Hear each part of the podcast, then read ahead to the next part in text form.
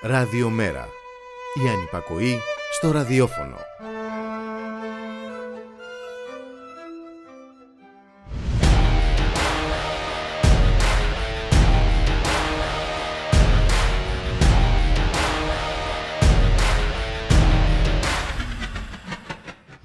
Ήρθε η ώρα να ξαναδούμε τα βασικά.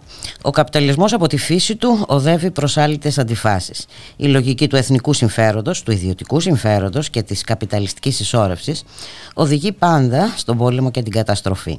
Τα διέξοδα μετά και τα δύο χρόνια πανδημίας είναι προφανή.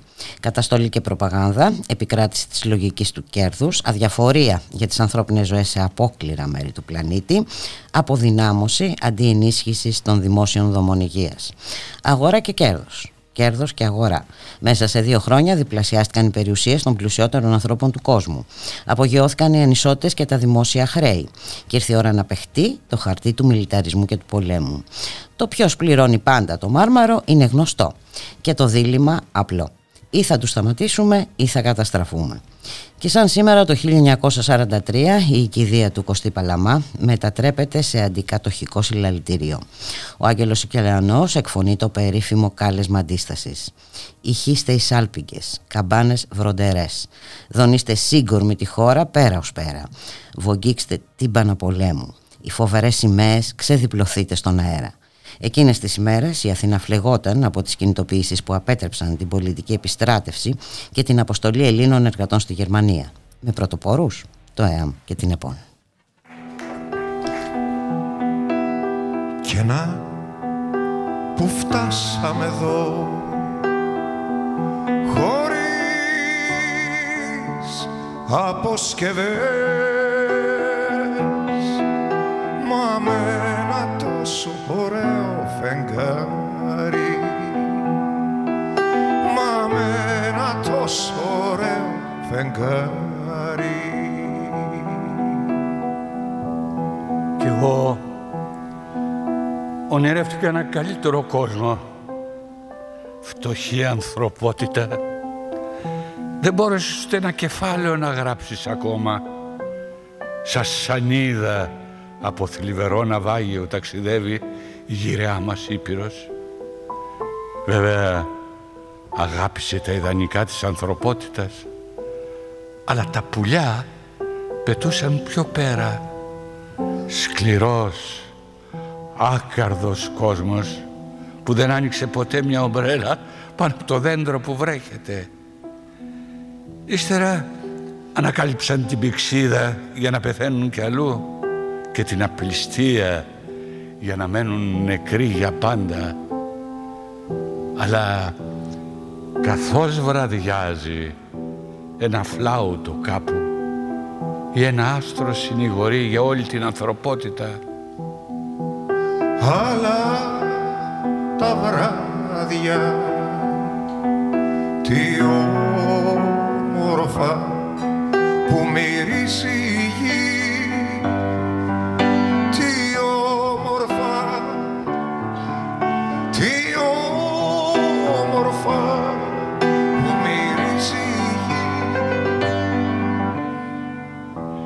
Καθώς μένω στο δωμάτιό μου μου έρχονται άξαφνα φαϊνές ιδέες. Φοράω το σακάκι του πατέρα και έτσι είμαστε δύο. Κι αν κάποτε μ' άκουσαν να γαυγίζω ήταν για να δώσω έναν αέρα εξοχή στο δωμάτιο. Κάποτε θα αποδίδουμε δικαιοσύνη με ένα άστρο ή με ένα γιασεμί σαν ένα τραγούδι που καθώς βρέχει παίρνει το μέρος των φτωχών. Αλλά τα βράδια τι όμορφα που μυρίζει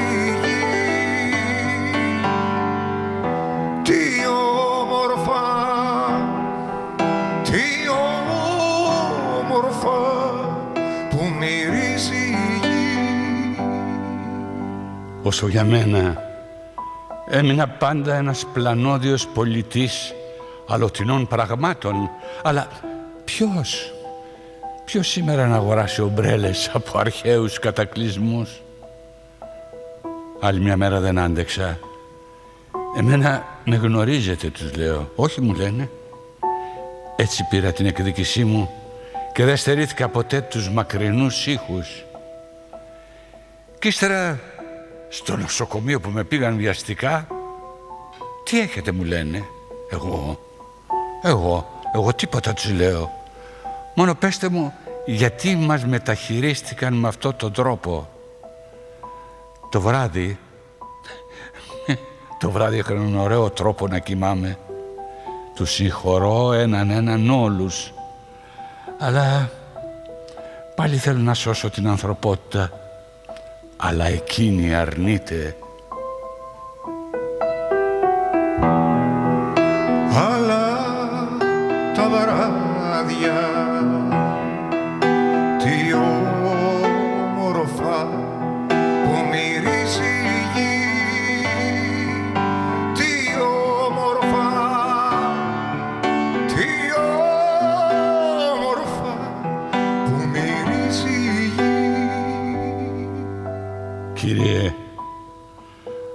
Αμάρτησα ενώπιόν σου. Ονειρεύτηκα πολύ. Έτσι ξέχασα να ζήσω. Μόνο καμιά φορά με ένα μυστικό που το είχα μάθει από παιδί ξαναγύριζα στον αληθινό κόσμο. Αλλά εκεί κανένας δεν με γνώριζε. Σαν τους θαυματοποιούς που όλη τη μέρα χάρισαν τα όνειρα στα παιδιά και το βράδυ γυρίζουν στις σοφίτες τους πιο φτωχοί και από τους αγγέλους. Ήταν πάντοτε αλλού.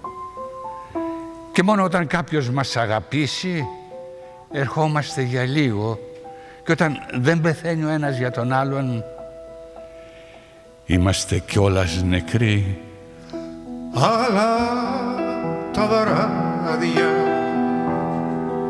τι όμορφα που μυρίζει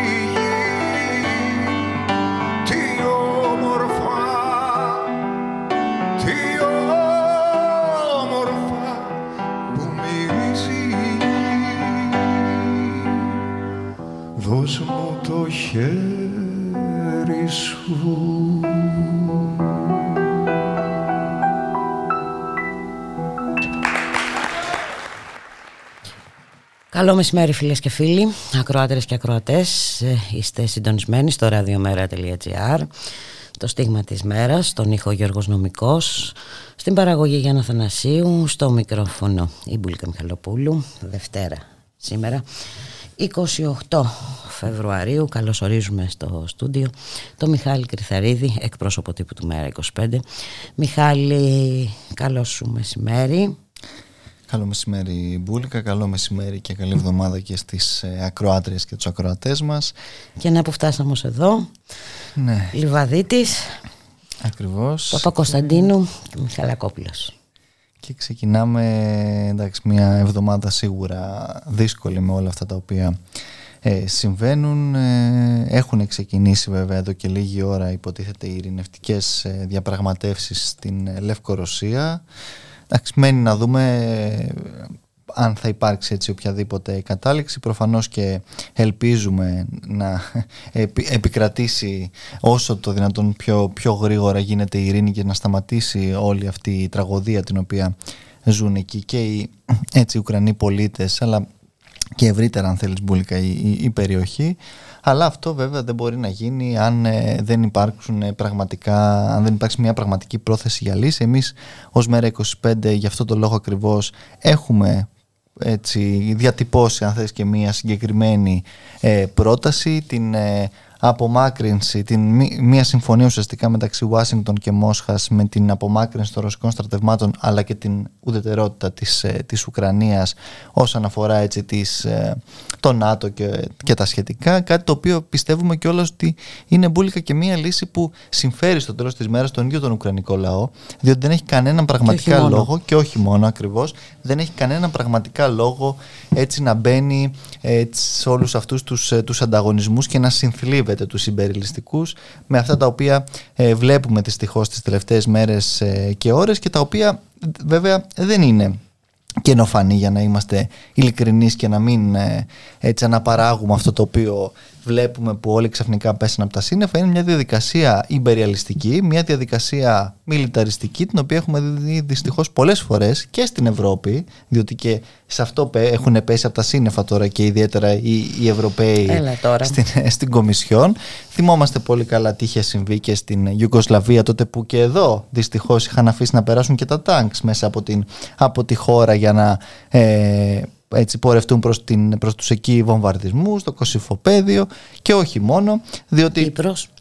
Κύπρος ακριβώς και όχι μόνο Μπούλικα διότι ε, ακόμα και αυτή η, η αποστολή την οποία κάνει ο κ. Μητσοτάκης την οποία εμείς θεωρούμε εξαιρετικά επικίνδυνη διότι πιστεύουμε ότι η χώρα μας δεν πρέπει να έχει καμία εμπλέκει. εμπλοκή. Μας εμπλέκει σε μια πολεμική διαδικασία. Ακριβώς, η χώρα μας δεν πρέπει να έχει καμία απολύτως εμπλοκή στην πολεμική ε, αυτή διαδικασία ούτε εκτός χώρας με ακριβώς με την αποστολή αυτή ούτε και εντός με τις βάσεις τις γνωστές οι οποίες έτσι βρίσκονται και οι οποίες δεν πρέπει να χρησιμοποιηθούν ε, σε καμία περίπτωση για αυτούς τους σκοπούς. Εμείς ούτως ή άλλως έτσι πιστεύουμε ότι θα πρέπει να απομακρυνθούν, να κλείσουν, να μην υπάρχει αυτή, ε, αυτό το ορμητήριο αν θέλεις ε, μπουλικα του, του θανάτου ε, στη χώρα μας αλλά ακόμα και εκεί αν θέλεις η υποκρισία περιτεύει διότι τη στιγμή που στέλνουν υποτίθεται ε, αυτά τα καλάσνικοφ και τα λοιπά στον Ουκρανικό τα οποία μάλιστα χαρακτηρίζονται και ως αμυντικά όπλα ναι ναι καλά αυτό ναι αμυντικό υλικό έχεις δίκιο πόσο αμυντικό είναι ασπίδες μάλλον αλλά πέρα από αυτό δεν θυμάμαι μπουλικα την, την ευαισθησία αυτή να την έχει επιδείξει ούτε η σημερινή ούτε και άλλες ελληνικές και όχι μόνο ευρωπαϊκές κυβερνήσεις, ας πούμε, με το να στείλουν μια αντίστοιχη βοήθεια στην Παλαιστίνη, Φερρυπίν. Ενώ τις ίδιες μέρες, και αυτό είναι κάτι που νομίζω ότι έχει μια μεγάλη αξία, ε, συνεχίζονται οι σφαγές και οι βομβαρδισμοί στην ιεμενη με όπλα τα οποία έχουμε στείλει και εμείς αλλά όχι στους αμάχους της Ιεμένης οι οποίοι σφαγιάζονται αυτή τη στιγμή έτσι, με τους, από τους διαφόρους και τους παντός είδους συμμάχους μας αλλά στην άλλη πλευρά έτσι, για να έχουμε όλα τα μέτρα και όλα τα σταθμά αυτής της, ε, της υποκρισίας. Αυτό το οποίο βέβαια προέχει αυτή τη στιγμή σίγουρα και το ξαναλέω είναι να ε, υπάρξει έτσι βέβαια η κατάπαυση του πυρός, να υπάρξει μια τέτοια συμφωνία. Εμείς πιστεύουμε ότι από αυτή την ουδετερότητα, την ανεξαρτησία πραγματικά της Ουκρανίας μπορεί να βγει ο Ουκρανικός λαός ε, ευνοημένος. Από εκεί και έπειτα οτιδήποτε άλλο δυστυχώς οδηγεί σε αυτές τις διαδικασίες τις οποίες βλέπουμε και στις οποίες δεν βοηθάει ούτε η στάση, η πολεμοκάπηλη θα μου επιτρέψεις να πω του Έλληνα ε, Πρωθυπουργού, ούτε βέβαια και, και η στάση Ευρω... ακριβώς της κυρίας Φοντελάγεν και της Ευρωπαϊκής Ένωσης που στέλνει ε, μισό δισεκατομμύριο. Εγώ πάντως ε, καταλαβαίνω ότι επί της ουσίας δεν θέλει η ειρήνευση στην Ουκρανία. Ναι. Ε, θα μου πεις όταν. Ε, ε, σε κάθε περίπτωση δεν, δεν τη βοηθάει, νομίζω, με αυτόν τον τρόπο. Δεν τη βοηθάει, ούτε είδαμε κινήσεις και το προς αυτή την κατεύθυνση. Ναι, αντιθέτως κιόλας ε, βλέπουμε μία έτσι, προσπάθεια γενικότερα να, να υπάρξει ακόμα μεγαλύτερη κλιμάκωση όλης αυτής της της ε, κατάστασης. Ε, και βέβαια, Μπούλικα, και αυτό έτσι έχει νομίζω μία σημασία. Ακόμα και οι κυρώσεις νομίζω ότι έχουν μία σημασία να δούμε το γεγονός Φερπίν του, του ότι ε, κλείνουν τα, τα μέσα, τα, τα, τα, τα, ρωσικά. έτσι, δηλαδή, μιλάμε και για, μία, για τον έλεγχο της πληροφορίας αυτή τη στιγμή και για ένα πόλεμο προπαγάνδας πέραν όλων των άλλων. Ο οποίος έχει. Ναι, δεν είναι τωρινό βέβαια, που, αλλά τώρα φτάνει σαφώς. στην κορυφωσή του. Αλλά αυτό είναι κάτι. Να ακούμε μόνο ε, τη μία ε, άποψη. Ε, ακριβώς. Αυτό είναι κάτι που ακριβώς μπουλικα δεν μπορεί να καταλάβει κανείς για ποιον ακριβώς λόγο και πώς βοηθάει έτσι σε αυτή την ε, ειρηνευτική διαδικασία. Άρα εντάξει, νομίζω ότι ούτως ή άλλως οι, οι μάσκες πέφτουν και οι μάσκες πρέπει να πέσουν επίσης μπουλικα και στο άλλο τεράστιο ζήτημα, στο προσφυγικό και στις ροές αυτές οι οποίες έτσι δημιουργούνται ακριβώς και από αυτή την εμπόλεμη ε, κατάσταση, από αυτή την τραγωδία, διότι εδώ γνωρίζουμε δυστυχώς την άθλια και απαράδεκτη στάση της Ευρωπαϊκής Ένωσης απέναντι στους πρόσφυγες και μένει να δούμε τι θα συμβεί τώρα με τους Ουκρανούς που ακριβώς εδώ έξω από την, ε, από την πόρτα αν θες, της Ευρωπαϊκής Ένωσης Μπούλικα αυτή τη στιγμή ε, βιώνουν τον πόλεμο εάν και πάλι η Ευρωπαϊκή Ένωση θα αντιμετωπίσει και για άλλη μια φορά μια προσφυγική κρίση με τα γνωστά της τύχη, με το γνωστό της ε, μίσος και με όλα τα υπόλοιπα τα οποία ε, έχουμε γνωρίσει δυστυχώς ε, στο παρελθόν. Διότι εντάξει καλές οι διακήρυξεις για την ειρήνη, ε, καλές η, η, η, η αλληλεγγύη, εν πάση η έκφραση αλληλεγγύης προς τον Ουκρανικό λαό, αλλά μετά η πράξη ε, δυστυχώς πάντα είναι αυτή η οποία έτσι καταδεικνύει ε, και την ειλικρίνεια των όποιων ε, προθέσεων, εάν αυτές βέβαια ε, υπάρχουν μπουλικά. Και βέβαια να δούμε τι θα προκύψει, αν και θα μου επιτρέψει να είμαι λίγο απεσιόδοξη, γιατί προφανώς δεν φτάσαμε σήμερα σε αυτή την κατάσταση. Είναι μια κατάσταση που κυοφορείται εδώ και αρκετά χρόνια. Έτσι. Από το 2014 τουλάχιστον. Καλό είναι, ναι. Ε, πριν ε, σπέβδουμε να βγάλουμε βιαστικά συμπεράσματα, να ρίχνουμε και μια ματιά ε, στο παρελθόν. Νομίζω πως ε, έχεις ε, απόλυτο δίκιο σε αυτό και βέβαια ε, αυτό το οποίο χρειάζεται αυτή τη στιγμή και στο οποίο αν θες κάναμε και μία μικρή αρχή ε, την, ε, την Παρασκευή με ε, ένα πρώτο αντιπολεμικό ε, συλλαλητήριο, μια πρώτη αντιπολεμική διαδήλωση. αυτό είναι το, το, το, το, το άλλο έτσι τεράστιο ζήτημα που πρέπει να υπάρξει, ένα αντιπολεμικό κίνημα το οποίο ωστόσο δεν θα κάνει τα, τα στραβά μάτια ούτε θα είναι αλακάρτ δεν θα είναι μειοπικό. δεν θα βλέπει μόνο προς μία πλευρά.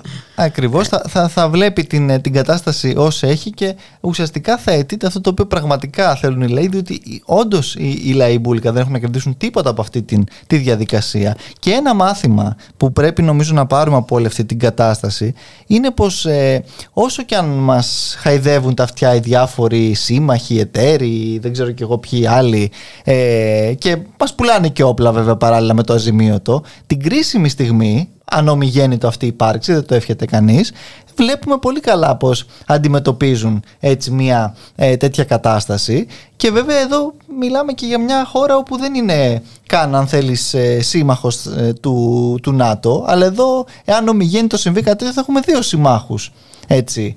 Άρα, καλό είναι κάποιοι να τα λαμβάνουν αυτά υπόψη, διότι ο κ. Μητσάκη πάλι βγάζει εκεί τις διακηρύξεις του για την ασφάλεια, προσπαθεί να να μας πεις ότι τι καλά που έκανε που αγόρασε τα, τα Ραφάλ και ε, τις, όλες αυτές τις, ε, τις κούρσες των, ε, των εξοπλισμών σαν να μην λαμβάνει φυσικά κανένα μήνυμα από όλα όσα ε, συμβαίνουν να λαμβάνει βέβαια τα, τα γνωστά τα δικά του ε, τα μηνύματα. Άλλωστε μας το είπε και ξεκάθαρα ο άνθρωπος και στη Βουλή ανήκομενοι ή στη Δύση έχουν παραδώσει έτσι, γη και είδωρ ούτως ή άλλως τους ε, ε, διάφορους ε, συμμάχους. Ξαναλέω, με, μεταμοιβής κιόλας ε, σύμμαχοι, διότι παράλληλα συνεχίζεται και οι, οι, οι πωλήσει των, ε, των εξοπλισμών. Άρα, όλα αυτά νομίζω πρέπει να τα δούμε και βέβαια και την ανύπαρκτη Ευρωπαϊκή Ένωση για άλλη μια φορά σε μία ακόμα κρίση, σε μία κρίση στην ίδια της την, τη γειτονιά. Δεν είναι, τώρα θα μου επιτρέψεις ότι δεν είναι ανύπαρκτη πια. Ναι, είναι υπαρκτότατη. και με συγκεκριμένη ναι. γραμμή πλεύσης. Όχι, νομίζω ότι αυτή τη στιγμή είναι μια ουρά του ΝΑΤΟ, έτσι, καθαρά και, και, και σαφώς, χωρίς να μπορεί να διαμορφώσει ούτε τη τους... δική της ε, ε πολιτική και να μην ξεχνάμε ε, με ποιες διακηρύξεις υποτίθεται ε, ιδρύθηκε η Ευρωπαϊκή Ένωση έτσι, για να μην ναι, υπάρξει ναι. ξανά πόλεμο στην Ευρώπη κτλ. κτλ. Σε όλα πέτυχε. Και, από, και ξέρεις είναι και, και αστείο αυτό διότι από χθες ε, μετά αυτή την, ε, τη συμφωνία της κυρίας Φοντελάγεν για το μισό δις εξοπλισμών που θα στείλει η Ευρώπη στην ε, Ουκρανία μέσω Πολωνίας κτλ.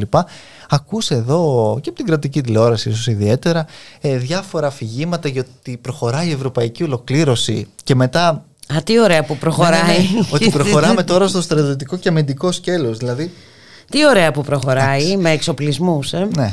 Ε, και... και... οι λαοί από κάτω να πεινάνε. Και οι λαοί από κάτω να πεινάνε. Και, και επίσης ε, ένα ακόμα μπουλικα αν θες, σημείο όλης αυτής της κατάστασης, το οποίο δεν πρέπει να μας διαφύγει, είναι και η στάση της Γερμανίας που ε, για πρώτη φορά, διότι κάποιοι ε, πανηγύριζαν, να θυμάσαι καλά, και με τον Όλαφ Σόλτ όταν ε, εξελέγει πώς θα άλλαζε και πώς θα. και με τον Biden. Όπως και ο με τον Biden. παίζει το παιχνίδι του. Ακριβώς, ακριβώς. Και τώρα έχουμε για πρώτη φορά, μετά από πάρα πολλά χρόνια, έτσι τον, τον κύριο Σόλτ να μιλάει για 100 δισεκατομμύρια, το είπες και εσύ πριν, εξοπλισμών έτσι, και, στρα, και στρατιωτικών δαπανών στη Γερμανία. Άρα εντάξει, καλό είναι και αυτά να νομίζω να τα κρατάνε οι, οι διάφοροι έτσι προοδευτικόφρονες σε μπάση περιπτώσει διότι ε, νομίζω ότι όλα αυτά καταδεικνύουν και πραγματικά και το τι συμβαίνει και το ποιοι είναι στο τέλος της μέρας ε, όλοι αυτοί οι οποίοι μας ε, περιτριγυρίζουν ε, μπουλικά. Πάμε για ένα μουσικό διάλειμμα.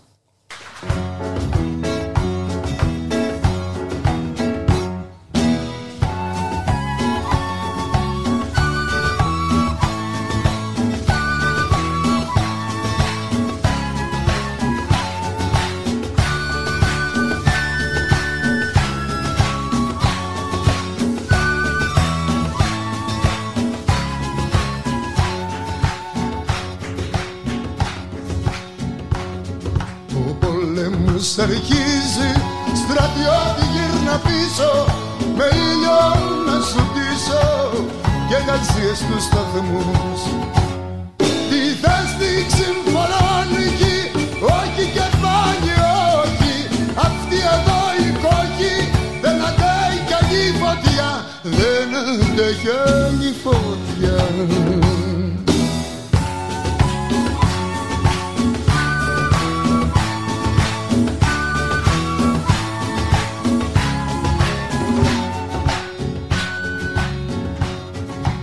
πόλεμος αρχίζει Στρατιώτη γύρνα πίσω Γαπρό να σε στολίσω Με γαρδένιες στα μαλλιά.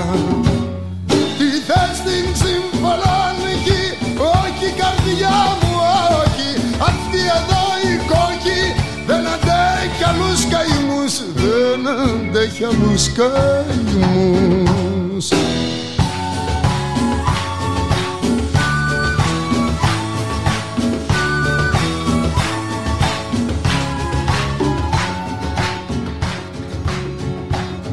Δεν είναι πανηγύρι, παιδί μου και σεριάνι Και γέμισες στα κράνη κόκκινα απ' τους αγρούς. Τι θες την ξυμφαλόνικη, όχι για πάντα όχι. Αυτή εδώ η κόχη δεν αντέχει άλλους νεκρούς. Δεν αντέχει άλλους νεκρούς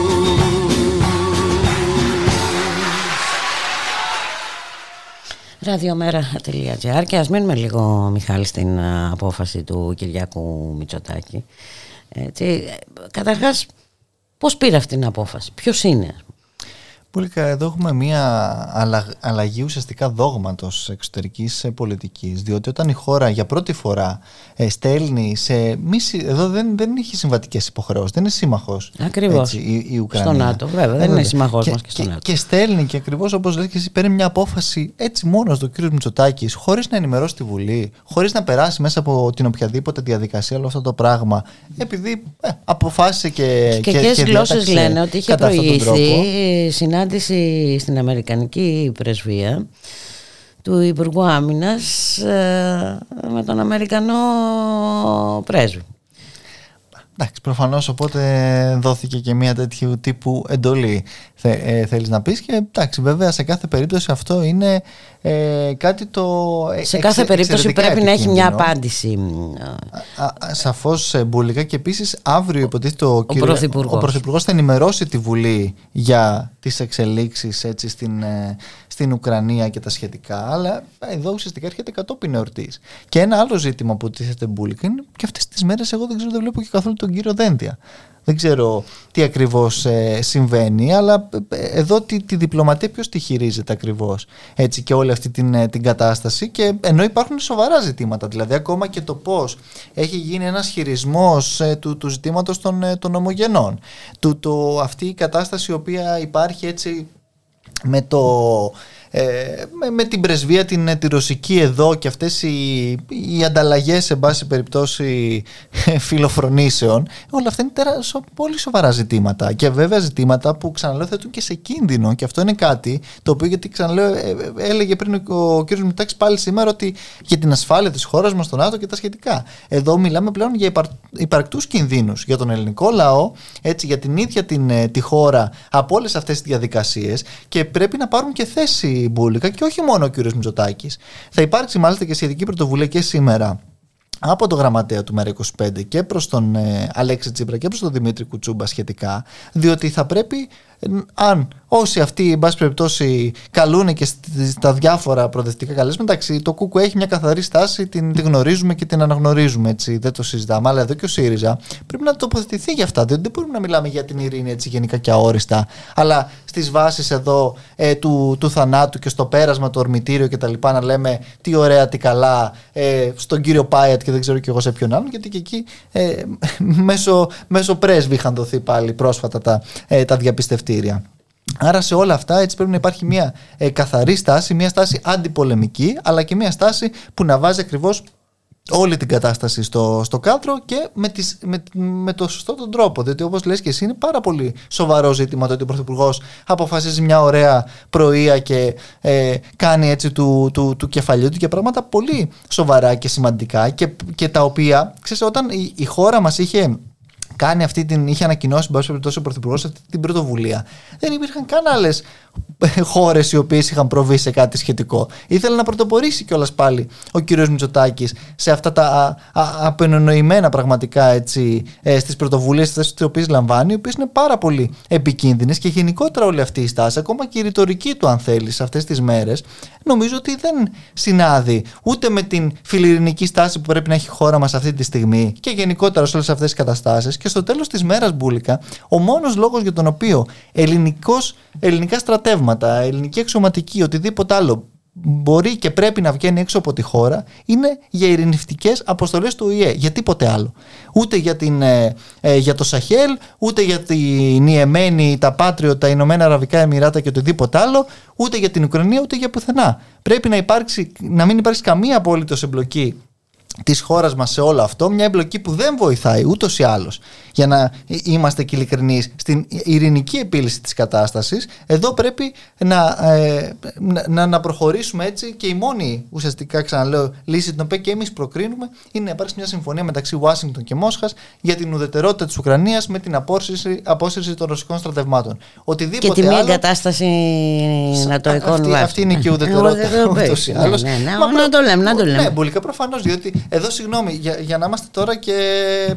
Μην, μην κρυβόμαστε πίσω από το δάχτυλό μας. Υπήρχε περίπτωση η Κίνα, οποιοδήποτε άλλος, να εγκαταστήσει πυράβλους ε, στο Μεξικό, στη Βολιβία, ούτε καν στο Μεξικό. Και να μην, να μην υπάρξει η οποιαδήποτε αντίδραση. αντίδραση. Εντάξει, μην, μην είμαστε τώρα έτσι.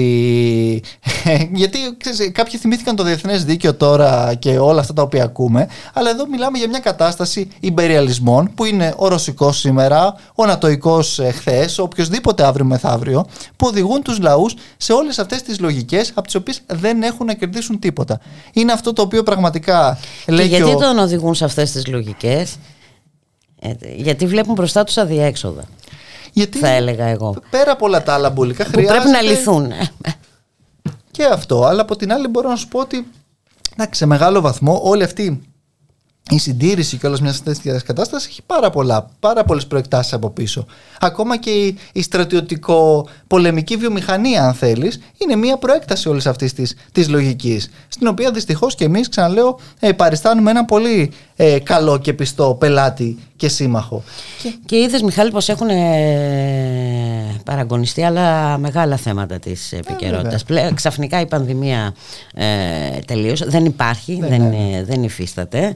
Ε, Υπάρχει βέβαια η ακρίβεια. Και με όλα αυτά είναι και ένα άλλο βέβαια. τεράστιο ζήτημα, έτσι. Διότι εδώ, καλά, τις επιπτώσεις δεν νομίζω να μην τις καταλαβαίνει ναι, κάποιος. Απλά μπουλικα εδώ ξέρεις ναι. επίσης κάποιοι καλά μας λένε για τις κυρώσεις και όλα τα σχετικά, αλλά αυτή είναι στην άλλη άκρη του Ατλαντικού δεν έχουν καμία εξάρτηση αν θέλεις από το, από το ρωσικό φυσικό αέριο Φερρυπίν και άλλα τέτοια. Οπότε πας πληρώσει πάλι και ο Ευρωπαίος το μάρμαρο από αυτή τη διαδικασία. Γι' αυτό ε, λέμε πραγματικά ότι όλοι οι λαοί της περιοχής είναι χαμένοι από όλη αυτή την, την κατάσταση. Έτσι και σε καμία περίπτωση δεν έχουν και κανένα συμφέρον ούτε βέβαια από τον πόλεμο και από όλα όσα συμβαίνουν ούτε βέβαια και από τις, έτσι, αυτές τις επιθετικές επεκτάσεις και εξάρσεις ε, είτε του ΝΑΤΟ είτε οποιοδήποτε άλλων σχηματισμών που δεν έχουν αυτή τη στιγμή ουσιαστικά μπουλίκα και κανένα λόγο στο τέλος της μέρας και ύπαρξης, αν, αν θέλεις. Διότι θα έπρεπε να μιλάμε κανονικά σήμερα και να, να μας απασχολούν. Δεν θα έπρεπε πολύ πιο να θυμηθούμε σπουδαία... γιατί ακριβώς έγινε ε. το, το ΝΑΤΟ.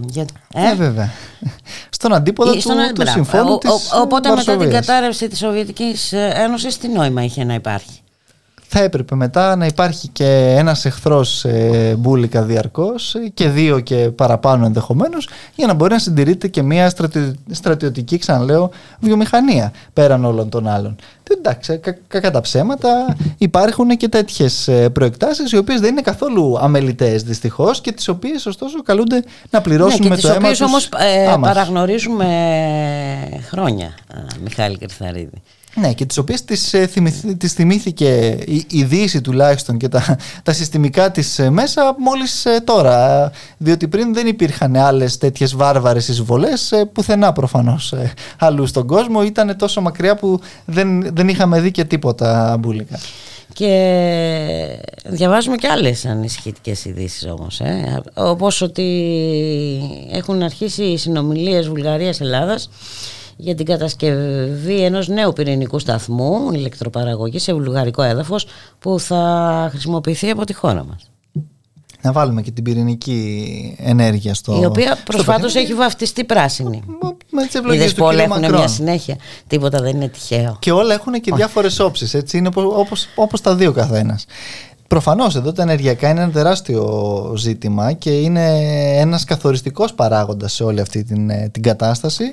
Ε, το ζήτημα ωστόσο είναι ότι και ακόμα και σε αυτό δεν θα βγει κερδισμένος ε, και πάλι έτσι θα βγουν κερδισμένοι οι πολίτες οι οποίοι και εκεί και σε αυτό το κομμάτι θα πληρώσουν όλες αυτές τις... Ε, ε, τις πράσινες business κατ' ουσίαν οι οποίες ούτε καν πράσινες δεν είναι βέβαια στο τέλος της μέρας όπως ε, λες και εσύ και όπως πράγματι είναι και γι' αυτό ε, ξέρεις, μετά το, το, το, βασικό και το πρώτο όπως λέγαμε και στην αρχή είναι να σταματήσει έτσι ο πόλεμος αυτή τη στιγμή αλλά το τι έχει γεννηθεί μέσα από όλη αυτή τη διαδικασία για το, για το μετά, για, τις, ε, για το επόμενο διάστημα, όχι μόνο για, την, για τον Ουκρανικό λαό, αλλά και ευρύτερα, είναι πραγματικά και αυτό ένα τεράστιο ζήτημα και σίγουρα θα έχει πάρα πολλές ε, προεκτάσεις ναι, και επιπτώσεις. Και ακόμη και σήμερα να σταματήσει αυτή 一。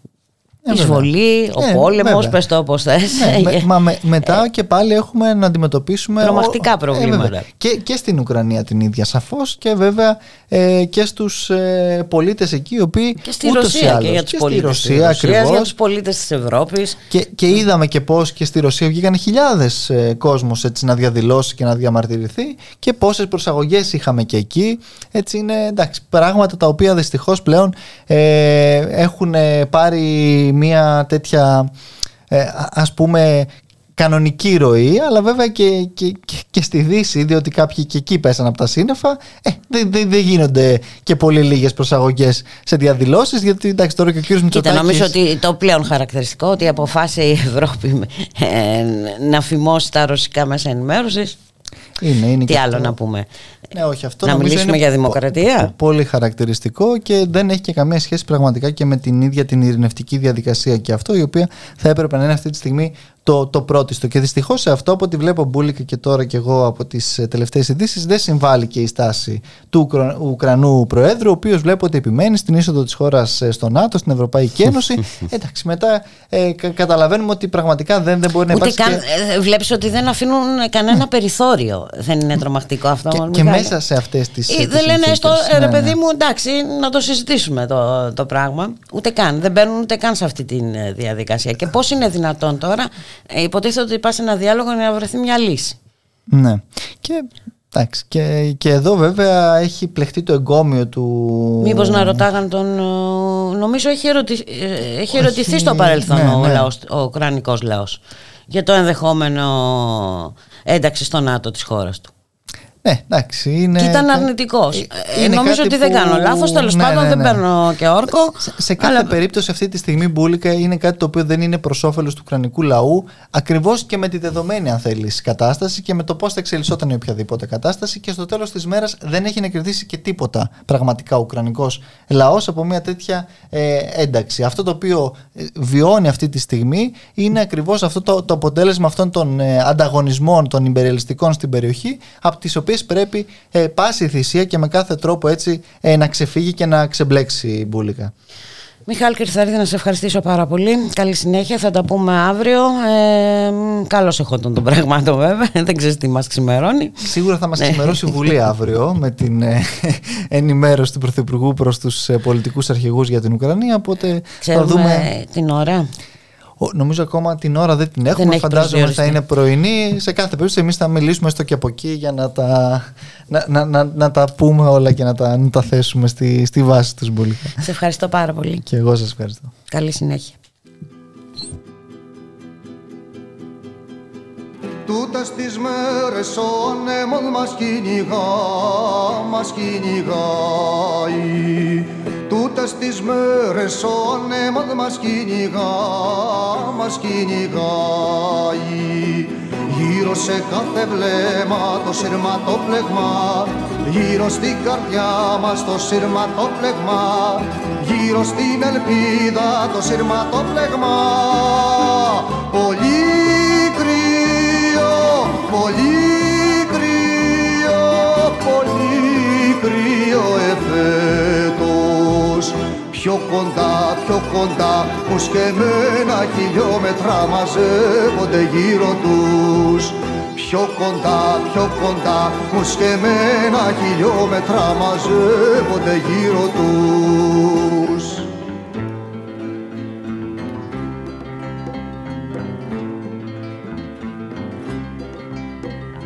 μέσα στις τσέπες του παλιού πανοφοριού τους έχουν μικρά τζακιά να ζεσταίνουν τα παιδιά.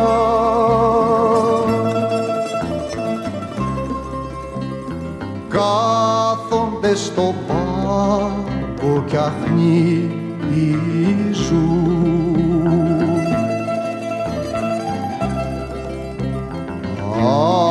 απ' τη βροχή και την απόσταση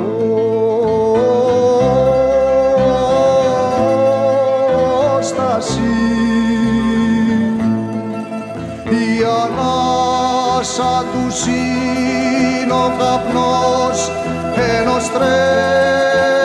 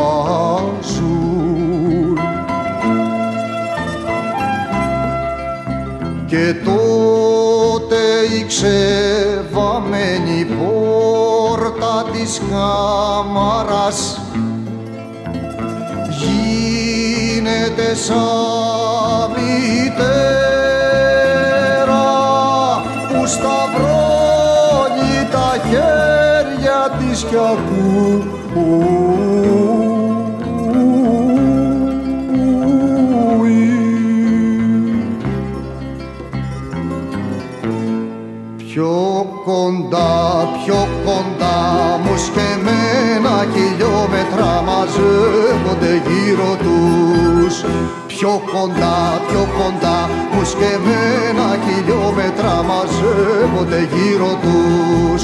Τούτες τις μέρες ο άνεμος μας κυνηγά, μας κυνηγάει.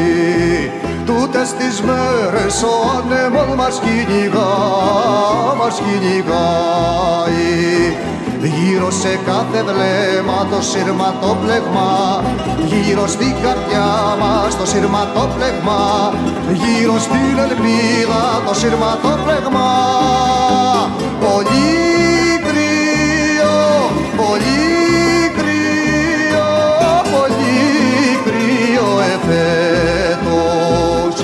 Πιο κοντά, πιο κοντά, μους σκεμμένα χιλιόμετρα μαζεύονται γύρω τους. Πιο κοντά, πιο κοντά, μους σκεμμένα χιλιόμετρα μαζεύονται γύρω τους. Ραδιομέρα.gr Στον ήχο Γιώργος Νομικός Στην παραγωγή Γιάννα Θανασίου Στο μικρόφωνο Ιμπουλίκα Μικαλοπούλου. Καλώς ορίζουμε τον συνάδελφο Κώστα Αργυρό Έχει ζήσει και εργαστεί για πολλά χρόνια Σε διάφορες ευρωπαϊκές πρωτεύουσες. Ε, Τελευταία του δουλειά Η βραβευμένη σειρά ντοκιματέρ 27 της Ευρώπης ε, Στην ΕΤ. Ε, Γεια σου Κώστα, καλό σου μεσημέρι. Καλό μεσημέρι. Ε, να δούμε λίγο τι γίνεται. Έχουμε μια συνάντηση, αλλά μ, θα μου επιτρέψει να πω ότι ε, μάλλον έχει τορπιλιστεί εκ των προτέρων μια προσπάθεια ειρηνευτική με τον Ουκρανό πρόεδρο να επιμένει ε, στην ένταξη της Ουκρανίας ε, στο ΝΑΤΟ ε, και από την πλευρά της Ευρώπης δεν βλέπουμε και ιδιαίτερα ε, ησυχαστικές κινήσεις θα, θα λέγαμε. Ναι, η Ευρώπη νομίζω από την πρώτη στιγμή, ε, αν εξαιρέσουμε κάποιες έτσι πολύ αμήχανες και πώς να το πω, ίσως και λίγο υποκριτικές προσπάθειες να δώσει ε, κάποια λύση συμβαστική στο πρόβλημα, φαίνεται ότι έχει ευθυγραμμιστεί πλήρως με τη λογική του ΝΑΤΟ, με τη λογική των Αμερικάνων και δεν έπαιξε τελικά κανένα ρόλο σε όλη αυτή την κρίση. Και βεβαίως, όπως είπες και εσύ πολύ σωστά, ε, αν οι Ουκρανοί κατεβαίνουν σε αυτές τις συνομιλίες ε, ζητώντας ε, να κάνουν αυτό που ακριβώς αποτέλεσε την αιτία του πολέμου ε, τότε πραγματικά δεν ξέρω ποιο είναι το νόημα αυτών των διαπραγματευτικών συνομιλίων. Ελπίζω ε, να το σκεφτούν κάπως αλλιώς, αν και έχω την αίσθηση ότι ουσιαστικά η Ουκρανική ηγεσία παρά την προσπάθεια που γίνεται συστηματικά πια στη Δύση να ιεροποιηθεί κάπως ο Ζελένσκι. Ότι είναι μια ηγεσία κατά τη γνώμη μου καθοδηγούμενη από τις Ηνωμένες Πολιτείες 100% και μάλιστα από τη συγκεκριμένη ομάδα που φαίνεται να έχει το πάνω χέρι στις Ηνωμένες Πολιτείες σήμερα γιατί στο παρελθόν είχαν υπάρξει πάρα πολλές προειδοποιήσεις και από γνωστούς διπλωμάτες και από ε, αν το θέλεις, ε, αλεπούδες της εξωτερικής όπως ο Κίσιγκερ, έχεις γράψει γι' αυτό. Ναι, που έχουν ναι. πει κατά, κατά, κατά επανάληψη ότι θα ήταν μια αιτία πολέμου, θα ήταν παράλογο, θα ήταν ε, επικίνδυνο να επιχειρήσει το ΝΑΤΟ την ε, διείσδυσή του μέχρι την πόρτα της ε, Ρωσίας. Και νομίζω αυτό τα λέει όλα. Και βέβαια είναι πολλές οι ανησυχητικές ε, ειδήσεις που έρχονται από την ε, Ενωμένη υποτίθεται Ευρώπη. Την ναι, Ευρώπη ναι. υποτίθεται ότι συγκροτήθηκε με κύριο στόχο να μην επιτρέψει πόλεμο στη γειτονιά της. Ε, έκτοτε και δεν είναι βέβαια μόνο ε, τα σημερινά γεγονότα στην Ουκρανία. Ε, πολλοί προσπαθούν να μας κάνουν να ξεχάσουμε τι έχει συμβεί και στο πρόσφατο παρελθόν. Κώστα. Ναι, εντάξει, μην ξεχνάμε ότι αυτή τη στιγμή η Ευρώπη που όπως είπες και εσύ είχε σαν σημαία της την ειρήνη ε, ουσιαστικά έπαιξε έναν πάρα πολύ άσχημο ρόλο στη διάλυση της πρώην Ιουγκοσλαβίας, μην το ξεχνάμε αυτό. Μην ξεχνάμε ότι συνολικά οι πόλεμοι της Ιουγκοσλαβίας μια δεκαετία σχεδόν έχουν κοστίσει επίσημα πάνω από 150.000 ζωές ε, σε όλες τις ε, πρώην Ιουγκοσλαβικές ε, δημοκρατίες. Η πιο έτσι ε, πώς να το πω, αυτή που τη γλίτωσε τέλος πάντων τα λιγότερα θύματα ήταν η Σλοβενία που έφυγε σχετικά ανέμακτα. Αλλά θυμόμαστε τότε τι είχε συμβεί, θυμόμαστε τους βομβαρδισμούς, θυμόμαστε ε, την αιμονή ε, να δοθεί ανεξαρτησία στο Κόσοβο, θυμόμαστε πάρα πολλά πράγματα και βεβαίως για μένα είναι υποκριτικό να μιλάει κανείς για ειρήνη στην Ευρώπη όταν ε, συνεχώς γίνονται πόλεμοι στη γειτονιά μας σε χώρες σε εμάς εδώ, ειδικά στην Ελλάδα, πολύ κοντινές, είτε είναι η Λιβύη, είτε είναι η Συρία, είτε είναι το Ιράκ. Τέλος πάντων, ε, η Ευρώπη έχει δείξει ότι δεν ήταν σε θέση ποτέ να λειτουργήσει προληπτικά, να αποφύγει, να αποτρέψει πολέμους ή τέλος πάντων να παρέμβει για να σταματήσει πολέμους. Ακολουθούσε πάντα με λίγες εξαιρέσεις και εξαιρέσεις είτε αναπερίπτωση είτε αναχώρα. Ακολουθούσε πάντα μια πολιτική ε, πολεμικών λύσεων που υιοθετούσε η Ουάσιγκτον. Η Ουάσιγκτον φαίνεται τα τελευταία χρόνια να δηλώνει ότι θέλει να αποσυρθεί από διάφορες γωνιές του πλανήτη όπου έχει αφήσει αναμένες φωτιές.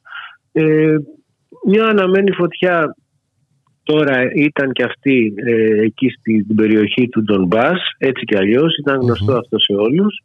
Ε, και μια φωτιά που νομίζω δεν έκανε τίποτα η Ουάσιγκτον για να της σβήσει. Θα μπορούσε και η Ευρώπη να είχε υποσχεθεί περισσότερη στήριξη οικονομικά, πολιτικά ε, και στην Ουκρανία αν ήθελε κάτι τέτοιο πραγματικά, αν ήθελε δηλαδή καλύτερες μέρες για τον Ουκρανικό λαό και όχι να πουλήσουν και να εγκαταστήσουν περισσότερα όπλα στην Ουκρανία και να τους εξηγήσει ότι όντως για λόγους ασφαλείας της Ευρώπης αλλά και της ίδιας της Ουκρανίας και για λόγους αν θέλεις ε, αισθήματο ασφάλειας της Ρωσίας θα μπορούσε να αποφευθεί αυτή η συζήτηση για μια ένταξη στο ΝΑΤΟ που τελικά αυτή πυροδότησε όλη την ιστορία. Όπως επίσης για να μην το ξεχνάμε και αυτό ότι ουσιαστικά και αυτή η συμφωνία που είχε με το ζόρι ε, καταληφθεί το 2015 μετά τα γεγονότα εκεί στον Ντομπάς και στην Κρυμαία μια συμφωνία τέλος πάντων που έχει μείνει στην ιστορία με το όνομα Συμφωνία του Μίνσκ mm. δεν τηρείτο από την πλευρά της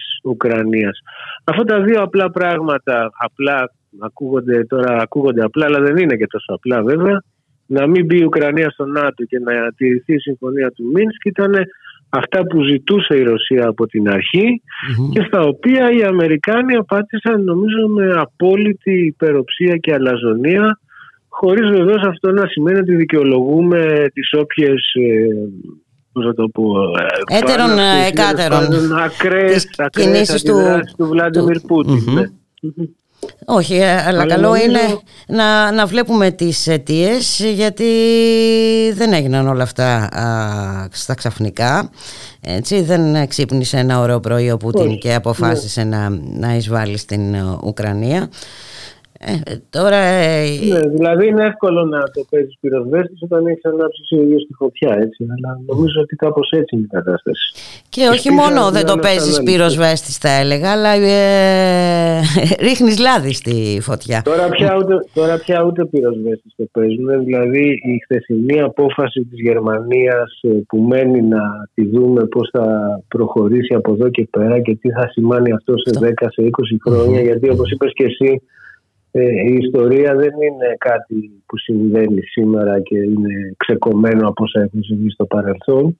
Η απόφαση για επαναστρατικοποίηση της Γερμανίας, για επανεξοπλισμό της Γερμανίας που πάρθηκε έτσι χθες μέσα σε ένα πρωινό τόσο εύκολα και τόσο αψήφιστα με τα περισσότερα κόμματα να επικροτούν, δηλαδή τα τρία κυβερνητικά και τους χριστιανοδημοκράτες, Νομίζω είναι μια απόφαση που αλλάζει πάρα πολύ αυτά που ξέραν ως τώρα στην ευρωπη ε, και σε επίπεδο πολιτικής και σε επίπεδο άμυνας αλλά αν θέλεις και σε επίπεδο οικονομίας.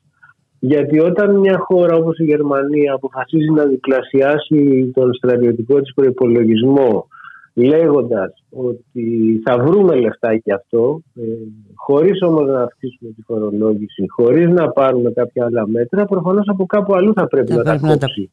Αυτά τα λεφτά και συνήθως η εμπειρία μας δείχνει ότι εκεί που κόβονται πιο εύκολα τα λεφτά είναι στις, ε, στο κοινωνικό κράτος. Υποτίθεται ότι υπήρχαν τώρα κάποιες σκέψεις για ενίσχυση τομέων όπως η υγεία, η κοινωνική πρόνοια, ψυχολογική υποστήριξη, πολλά ζητήματα ε, όταν ψάχνεις 50 δις έξτρα, όταν ψάχνεις να αντικαταστήσεις ε, τα, τα χαμένα σου κέρδη ε, από τα προβλήματα που θα έχει η γερμανική βιομηχανία και από την ενεργειακή μετάβαση που πάει να κάνει τώρα πολύ βιαστικά και νομίζω λίγο χωρίς να το έχει πολύ καλό σκεφτεί. Ε, όλα αυτά από κάπου θα πρέπει να τα βρούνε. Και όταν ο κύριος Λίντλερ χθες το βράδυ, υπουργός Οικονομικών της Γερμανίας, λέει ότι από του χρόνου, όχι φέτος, αλλά από του χρόνου θα πρέπει να επιστρέψουμε πάλι στα μηδενικά ελλείμματα ε, στο φρένο χρέους όπως το αποκαλούν στη Γερμανία. Ε, χωρίς να εξηγεί από πού θα τα βρει όλα αυτά τα λεφτά, τα παραπάνω νομίζω ότι ο καθένας μπορεί να υποψιάζεται τι θα σημάνει και κοινωνικά και οικονομικά αυτή η στροφή τα επόμενα χρόνια στη Γερμανία και προφανώς όταν, ε, όταν αρρωσταίνει πώς να το πω, η Γερμανία, όταν φταρνίζεται η Γερμανία μάλλον αρρωσταίνει ολόκληρη η Ευρώπη. Έτσι.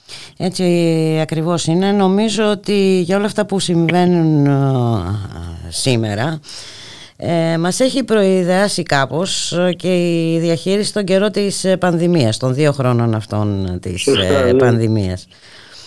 Πανδημίας δηλαδή, νομίζω... ποιες ήταν οι επιλογές αυτά τα δύο χρόνια; Κοίταξε να δεις, ε, αν, αν προσέξει κανείς πραγματικά το πώς λειτουργεί αυτή τη στιγμή η Ευρωπαϊκή Ένωση, νομίζω ότι έχει, έχει γίνει ολοένα και περισσότερο ένα παράρτημα ε, εξυπηρέτησης ε, οικονομικών συμφερόντων και εξυπηρέτησης ε, κάποιων στρατηγικών που μπορεί να είναι ε, και εκτός Ευρώπης. Τι θέλω να πω, όταν αποκαλύπτεται και δεν ανοίγει μύτη ότι η κυρία Φόντε Λάιεν ε, κανόνιζε δουλειές δισεκατομμυρίων με τον κύριο Μπουρλά με μερικά SMS, κάτι το οποίο ε, δεν έχει πολύ συζητηθεί εδώ στην Ελλάδα, κάτι το οποίο έχει προκαλέσει ακόμα και την παρέμβαση της Ευρωπαίας Συνηγόρου του Πολίτη.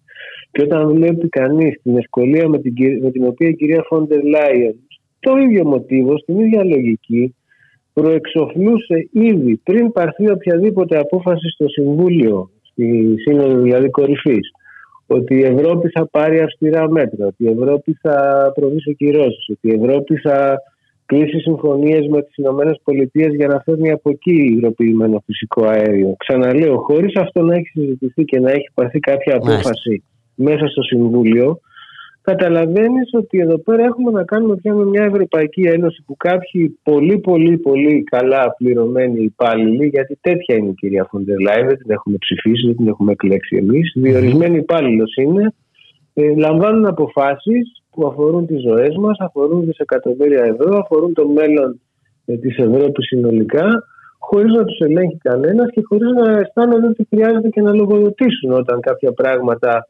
βγαίνουν στην επιφάνεια και τίθενται και κάποια ερωτήματα σχετικά με το πώς παίρνονται αυτές οι αποφάσεις. Νομίζω είναι πολύ πολύ δυσάρεστα όλα αυτά που ζούμε.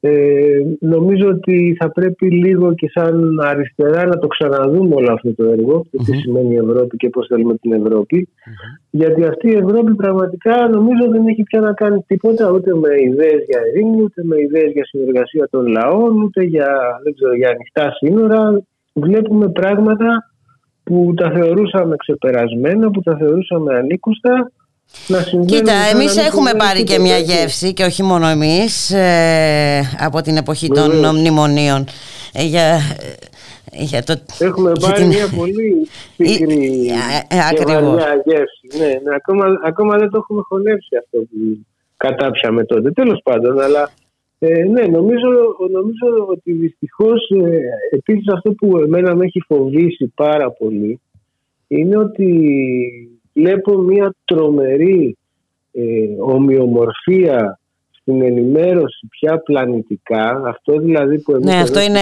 λέμε, είναι όντως τρομακτικό. Λίστα, λίστα, λίστα πέτσα, ας πούμε. Εδώ υπάρχει μια παγκόσμια λίστα, λίστα πέτσα, πέτσα. εντός εισαγωγικών. Έτσι.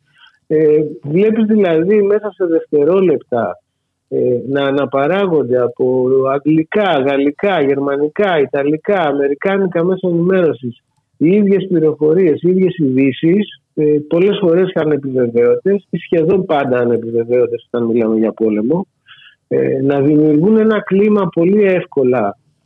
Ε, να γίνεται ο Ζελένσκι ήρωας, να ε, γίνεται ο πόλεμος ας πούμε αποκλειστική ναι, ναι, να γίνεται ο Πούτιν Χίτλερ ε. ο Πούτιν γίνεται Χίτλερ έτσι δηλαδή δεν μπορεί, δεν μπορεί να, να εξομοιώνεις όσο ξαναλέω κακός και να είναι ο Πούτιν όσο και αν καταδικάζουμε την επίθεσή του δεν μπορεί να, να εξομοιώνεις η βιομηχανοποίηση της εξόντωσης ανθρώπων που είχε κάνει το ναζιστικό καθεστώς τα εκατομμύρια των νεκρών εκείνα τα χρόνια δεν μπορείς να τα εξισώνεις με ένα πόλεμο 4-5 ημερών με μερικές χιλιάδες νεκρούς. Ξαναλέω, κακός και καταδικαστικός ο πόλεμος, αλλά αυτού του είδους οι εξισώσεις και οι, πώς να το πω, οι απλοποιήσεις, και απλοποιήσεις είναι, ναι. είναι, είναι πάρα πάρα πολύ επικίνδυνες, διαμορφώνουν πια πολύ εύκολα ε, και το βλέπω ας πούμε σε νέα παιδιά που πράγματι βγαίνουν και λένε ναι γιατί να γίνεται πόλεμος, τι, τι φταίει η Ουκρανία Δηλαδή βλέπεις ότι διαμορφώνουν πια πολύ εύκολα και μέσα στην ταχύτητα και στον βομβαρδισμό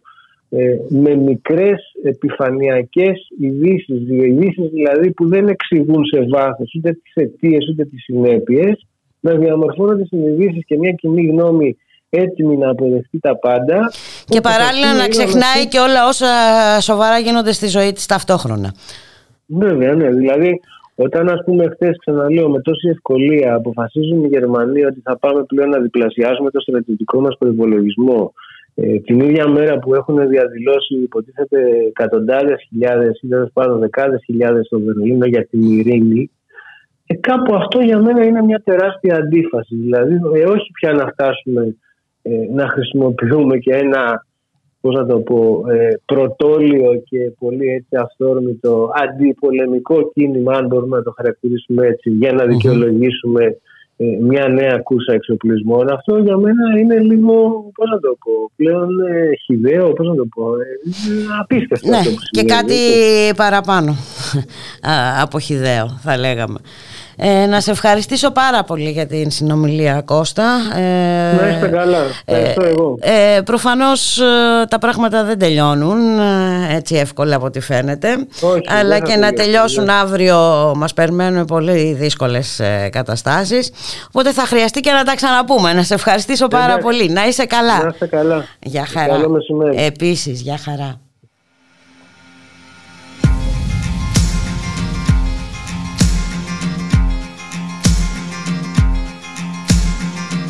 Come, your masters of war. Here that build the big guns. Here that build the death planes. Here that build all the bombs. Here that hide behind walls. Here that hide behind discs. I just don't want you to know I can see through your mask.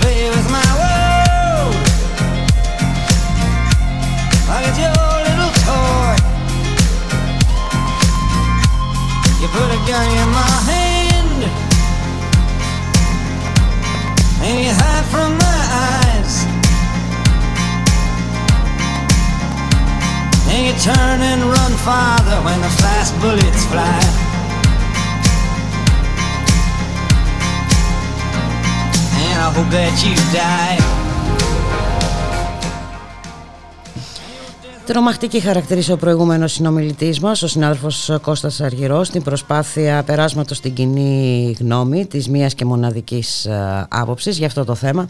Θα συζητήσουμε με τον Γιώργο Πλειό, καθηγητή και διευθυντή του Εργαστηρίου Κοινωνικής Έρευνας στα Μέσα Ενημέρωσης του Τμήματος Επικοινωνίας και Μέσων Ενημέρωσης του Εθνικού και Καποδιστριακού Πανεπιστήμιου της Αθήνας.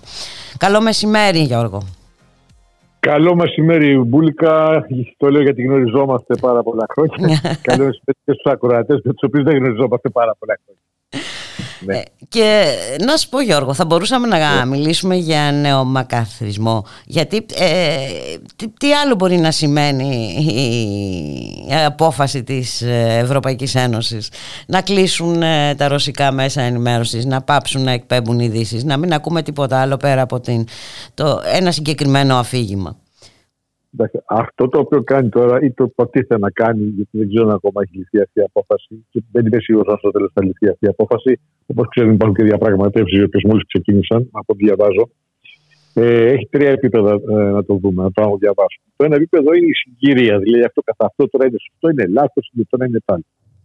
Το δεύτερο επίπεδο είναι το εξής, ότι ε, η, με την α, κίνηση αυτή η Ευρωπαϊκή Ένωση απο, α, α, ε, αποκαλύπτει στην ουσία θελάδη μια παλιά αλήθεια, την οποία συμμερίζεται δεκαετίες τώρα η αριστερά, η μαρτυρική αριστερά. Ότι η ελευθερία του τύπου ε, υπάρχει στο βαθμό στον οποίο εξυπηρετεί τα εδραιωμένα συμφέροντα, την ελίτ. Μόλις αυτή πάει να, επιλυ, να απειληθεί, τότε έρει λοιπόν όπως και τα δημοκρατικά δικαιώματα μέσα από δικτατορίες ή μέσα από την α, κα, καταπίεση κτλ. Και το τρίτο επίπεδο στο οποίο πρέπει να σταθούμε είναι δυνητικά για το μέλλον τι μπορεί να σημαίνει εάν αποδεχθούμε και γίνει πρακτική κάτι τέτοιο. Δηλαδή είναι μεγάλη συζήτηση, δεν είναι μικρή. Τώρα, σε ό,τι αφορά το πρώτο επίπεδο, το συγκυριακό, το τώρα, δεν υπάρχει καμία αμφιβολία ότι πρόκειται για μια πράξη λογοκρισίας καθώς ε, παρεμποδίζεται η δημοσίευση. Θα το καταλάβαινα σε έναν βαθμό εάν ε, η απόφαση αφορούσε συγκεκριμένα δημοσιεύματα. Έτσι.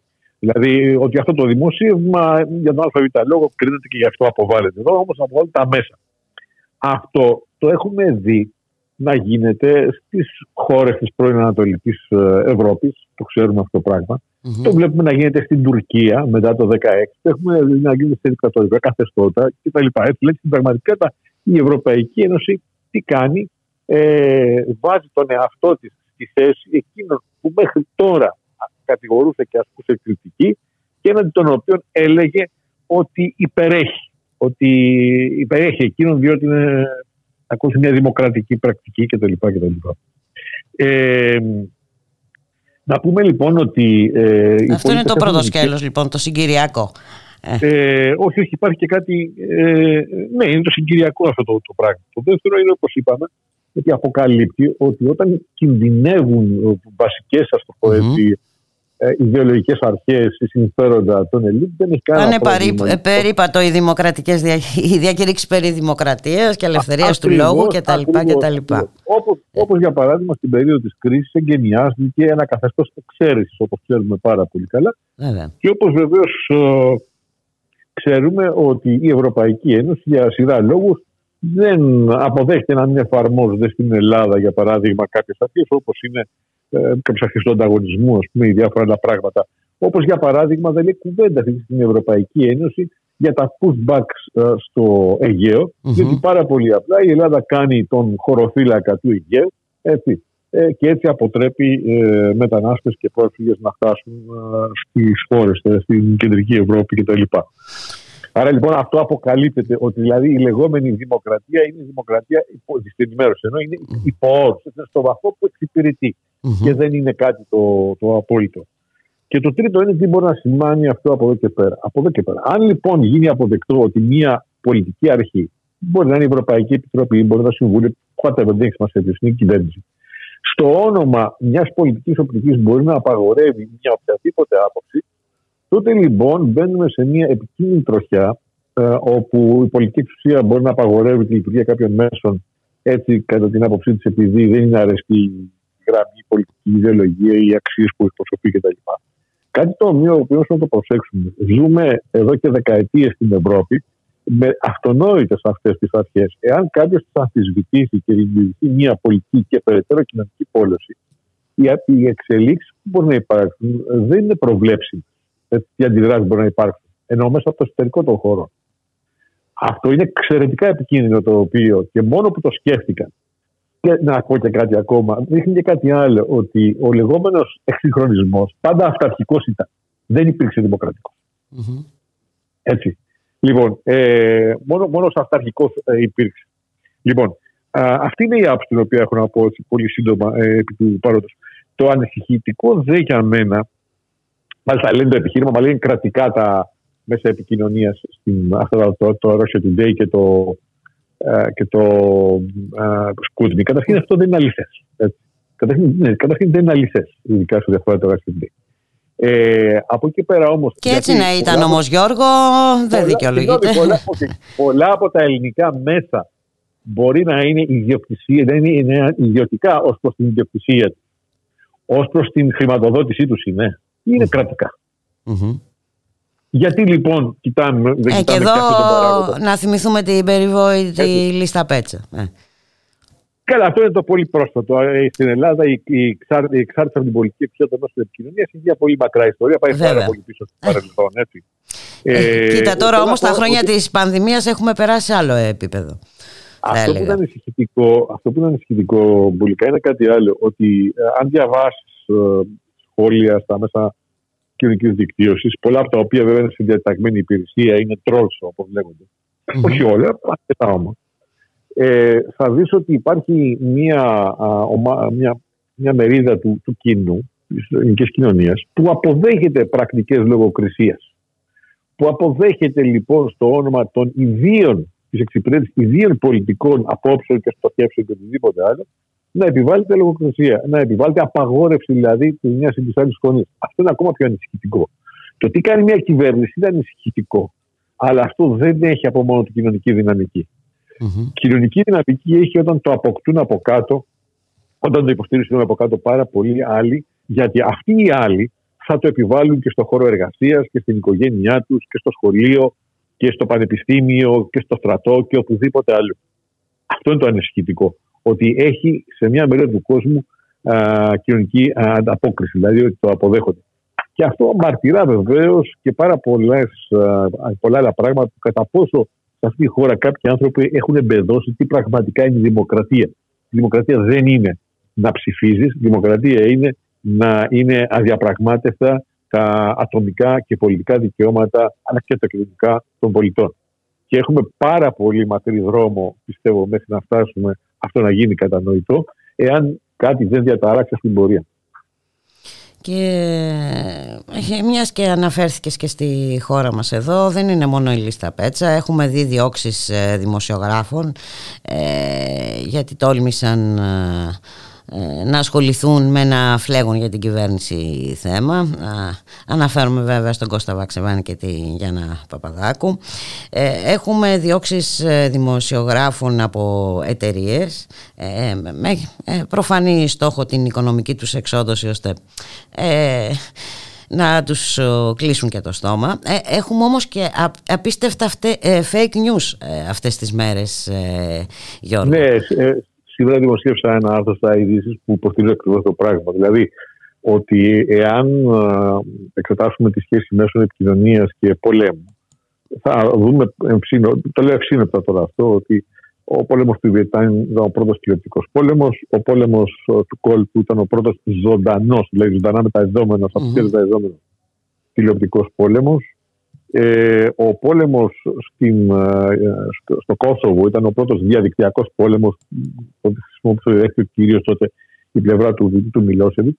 Ο σημερινός πόλεμος βεβαίως εξακολουθεί να είναι όλα τα προηγούμενα, αλλά αυτό που ξεχωρίζει αυτόν τον πόλεμο, δηλαδή το Ρώσο-Ουκρανικό, είναι ότι είναι ένας πόλεμος που βασίζεται πάρα πολύ στην διάδοση ε, ψευδών και παραποιημένων ε, ειδήσεων και αυτό είναι πολύ επικίνδυνο, Μπουλικά και αγαπητοί ακροατές. Γιατί είναι επικίνδυνο, Διότι, ας πούμε, από όσο μπορούμε να διακρίνουμε, οι Ηνωμένες Πολιτείες δεν είχαν την πρόθεση να παρέμβουν για διαφόρους λόγους. Καταρχήν, χρειάζεται μια, μια μεγάλη περίοδος προετοιμασίας για να κάνουν εκστρατεία. Και πλέον ε, παρεμβαίνουμε με άλλο τρόπο, Γιώργο. Η Ρωσία δεν είναι, είναι πυρηνική δύναμη. Δεν είναι ούτε Σερβία ούτε, ούτε Ιράκ. Λοιπόν, ε, κάμια άλλη δυτική δύναμη δεν είχε την πρόθεση να επέμβει στρατιωτικά και ενδεχομένως δεν είχαν αυτό την πρόθεση να στείλουν οπλισμό. Έτσι. Ε, ε, είχαν να πάρουν κάποια αντίμετρα προφανώς, κυρίως για επικοινωνιακούς σκοπούς, αλλά δεν νομίζω ότι είχαν ε, την πρόθεση. Ε, σήμερα διαβάζουμε ότι, διάβασα, δεν ξέρω πώς θα σταθεί, ότι ε, ενδέχεται να συμμετέχει και ο στρατός της Λευκορωσίας στον πλευρό των Ρώσων στρατιωτών. Αυτό τι σημαίνει, ότι η κάλυψη του πολέμου αυτού από ορισμένα μέσα δημιουργεί μια ε, ισχυρή επιρροή μέσα στις κοινωνίες της Δύσης, οι οποίες με τη σειρά τους ασκούν πίεση στις κυβερνήσεις να κάνουν περισσότερα πράγματα.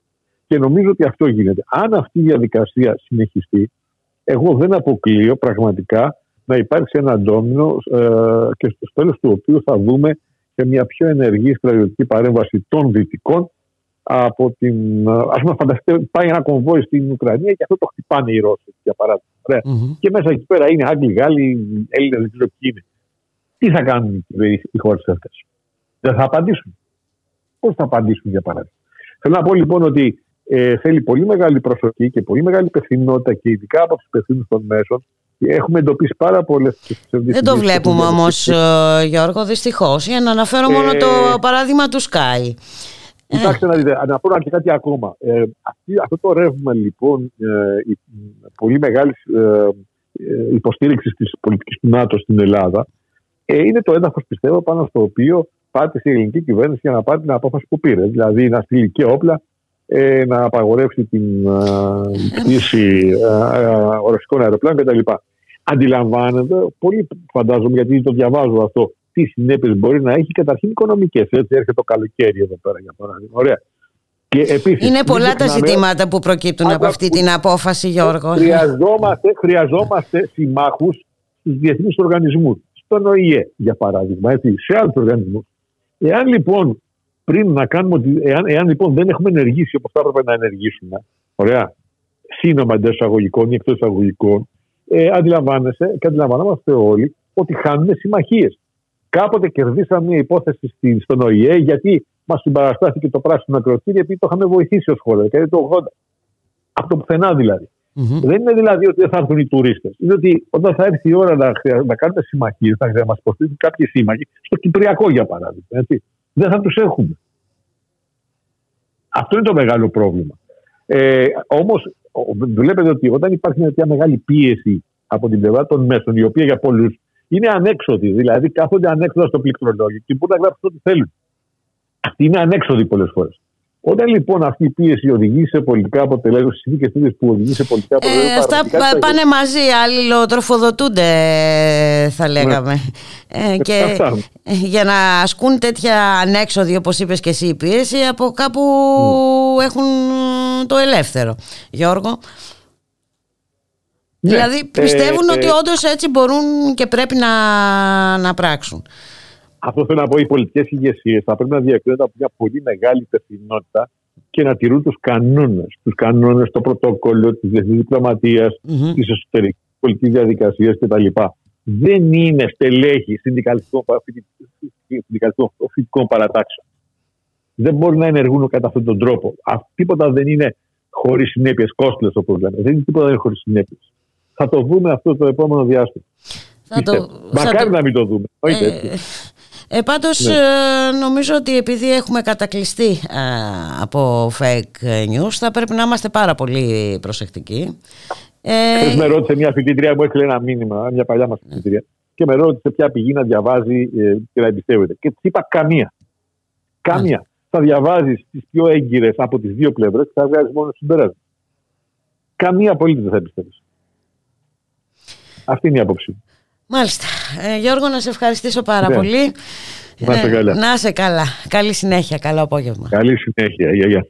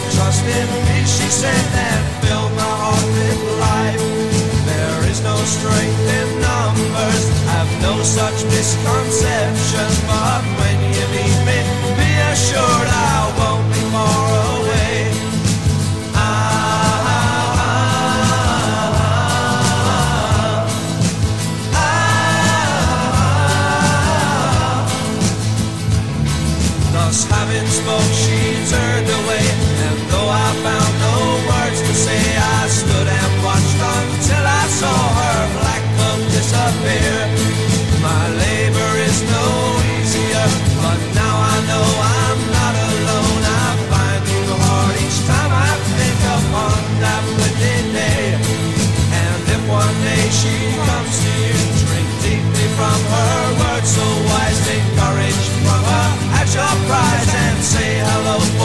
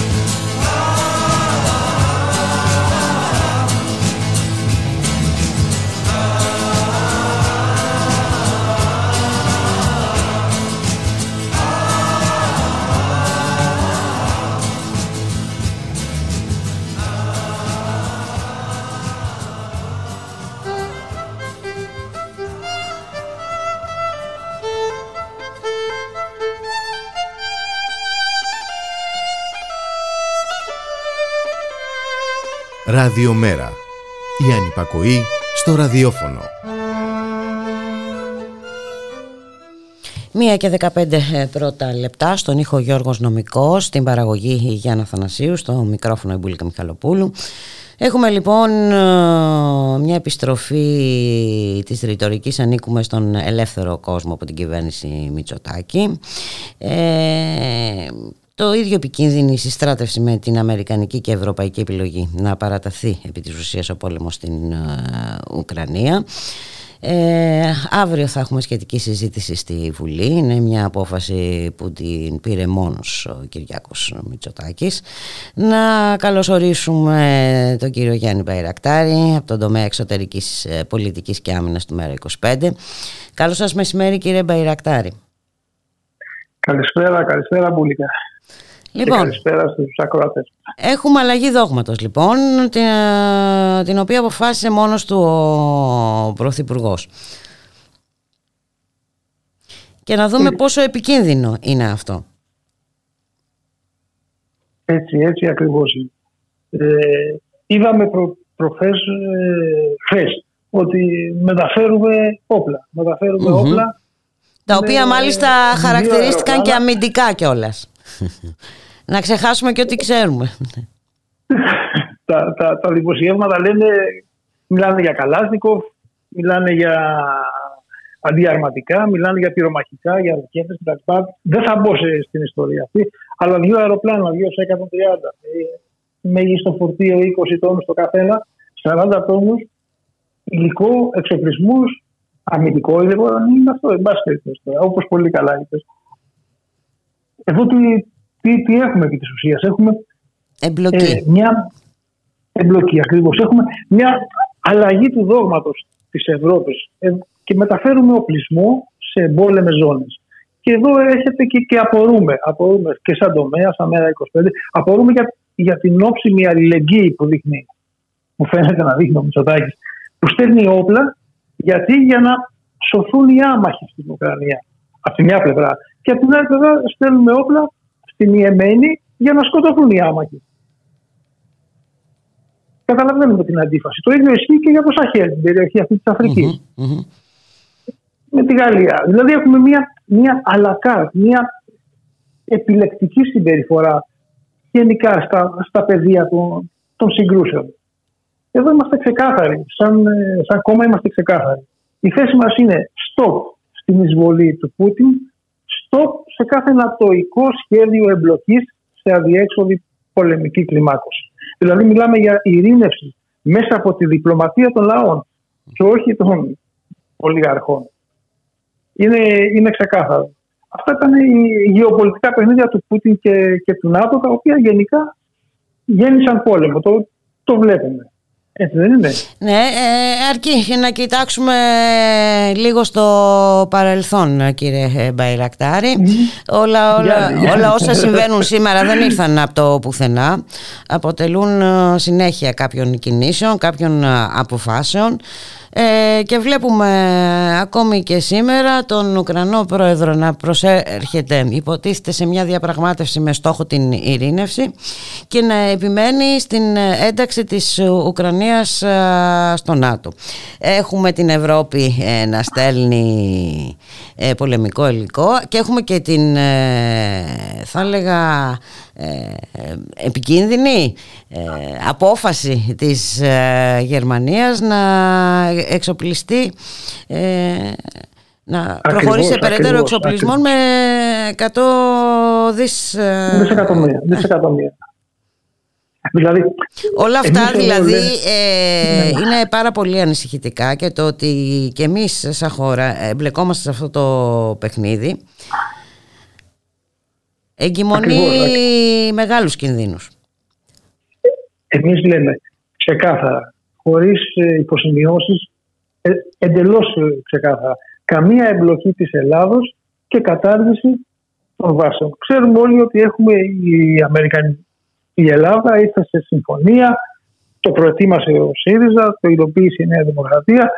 Εκτός από τη Σούδα έχουμε την Αλεξανδρούπολη, έχουμε το Λιτόχωρο, το Στεφανοβίκιο, το Νεόριο και άλλα. Και άλλα σημεία. Δηλαδή αυτή είναι μια πολύ επικίνδυνη εξέλιξη για τη χώρα μας. ε, το ΜΕΡΑ25 να ξέρουμε ότι στη Βουλή το καταψήφισε, το καταψηφίζει και θα συνεχίσει να καταψηφίζει την επέκταση των νατοικών σχεδιασμών. Είναι, είναι πολύ ξεκάθαρο. Ε, να πούμε και κάτι και για τη Γερμανία. Βλέπουμε ότι, που το έφυξες πολύ καλά. Βλέπουμε ότι επανεξοπλίζεται. Επανεξοπλίζεται με πραγματικά πολύ υψηλά κονδύλια για εξοπλισμό. 100 δισεκατομμύρια λένε τα δημοσιεύματα, διπλάσιο ε, από ό,τι έδειχνε μέχρι σήμερα. Και εδώ χρειάζεται πολύ προσοχή και εγρήγορση. Γιατί αυτή η αλλαγή του δόγματος στην Ευρώπη που συνδέεται με τις εξαγγελίες αυτές, τι αποτέλεσμα θα έχει σε 5, σε 10, σε 15 χρόνια στην Ευρώπη; Έτσι δεν είναι; Και όχι μόνο, και, και σε ποια Ευρώπη ε, μιλάμε; Και, και σε ποια Ευρώπη ναι. μιλάμε; Ε, και σε ποια Ευρώπη μιλάμε. Ε, έτσι και, και σε ό,τι αφορά και τη χώρα μας βεβαίως, ε, δεν το συζητάμε καν.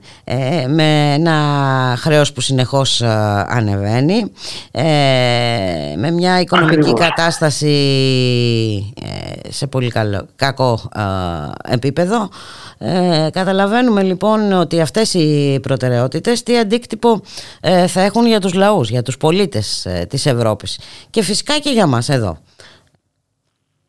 Το αντίκτυπο, η, η Ευρώπη απέτυχε για δεύτερη φορά να εκπληρώσει τη, αυτό που υποσχέθηκε στην αρχή, δηλαδή όχι πόλεμο στην Υπηρώ μας. Είδαμε τα γεγονότα στη, στη Γιουγκοσλαβία, είδαμε τα, τα, τα γεγονότα και στο Ιράκ, στο Αφγανιστάν, εκτός Ευρώπης ε, αυτή η, η, η, η, παράνομη και απάνθρωπη ας πούμε στρατιωτική εισβολή του Πούτιν στην Ουκρανία ε, δεν μας δημιουργεί, ε, δεν προξενεί ας πούμε αμνησία στους προοδευτικούς πολίτες. Ε, δηλαδή ναι. πάντοτε τα θυμόμαστε. Να, ναι, ναι, ναι, να μην βλέπουμε μόνο τη μία όψη του νομίσματος γιατί υπάρχει και η άλλη όψη ε, και είναι και αυτή ε, εγκληματική.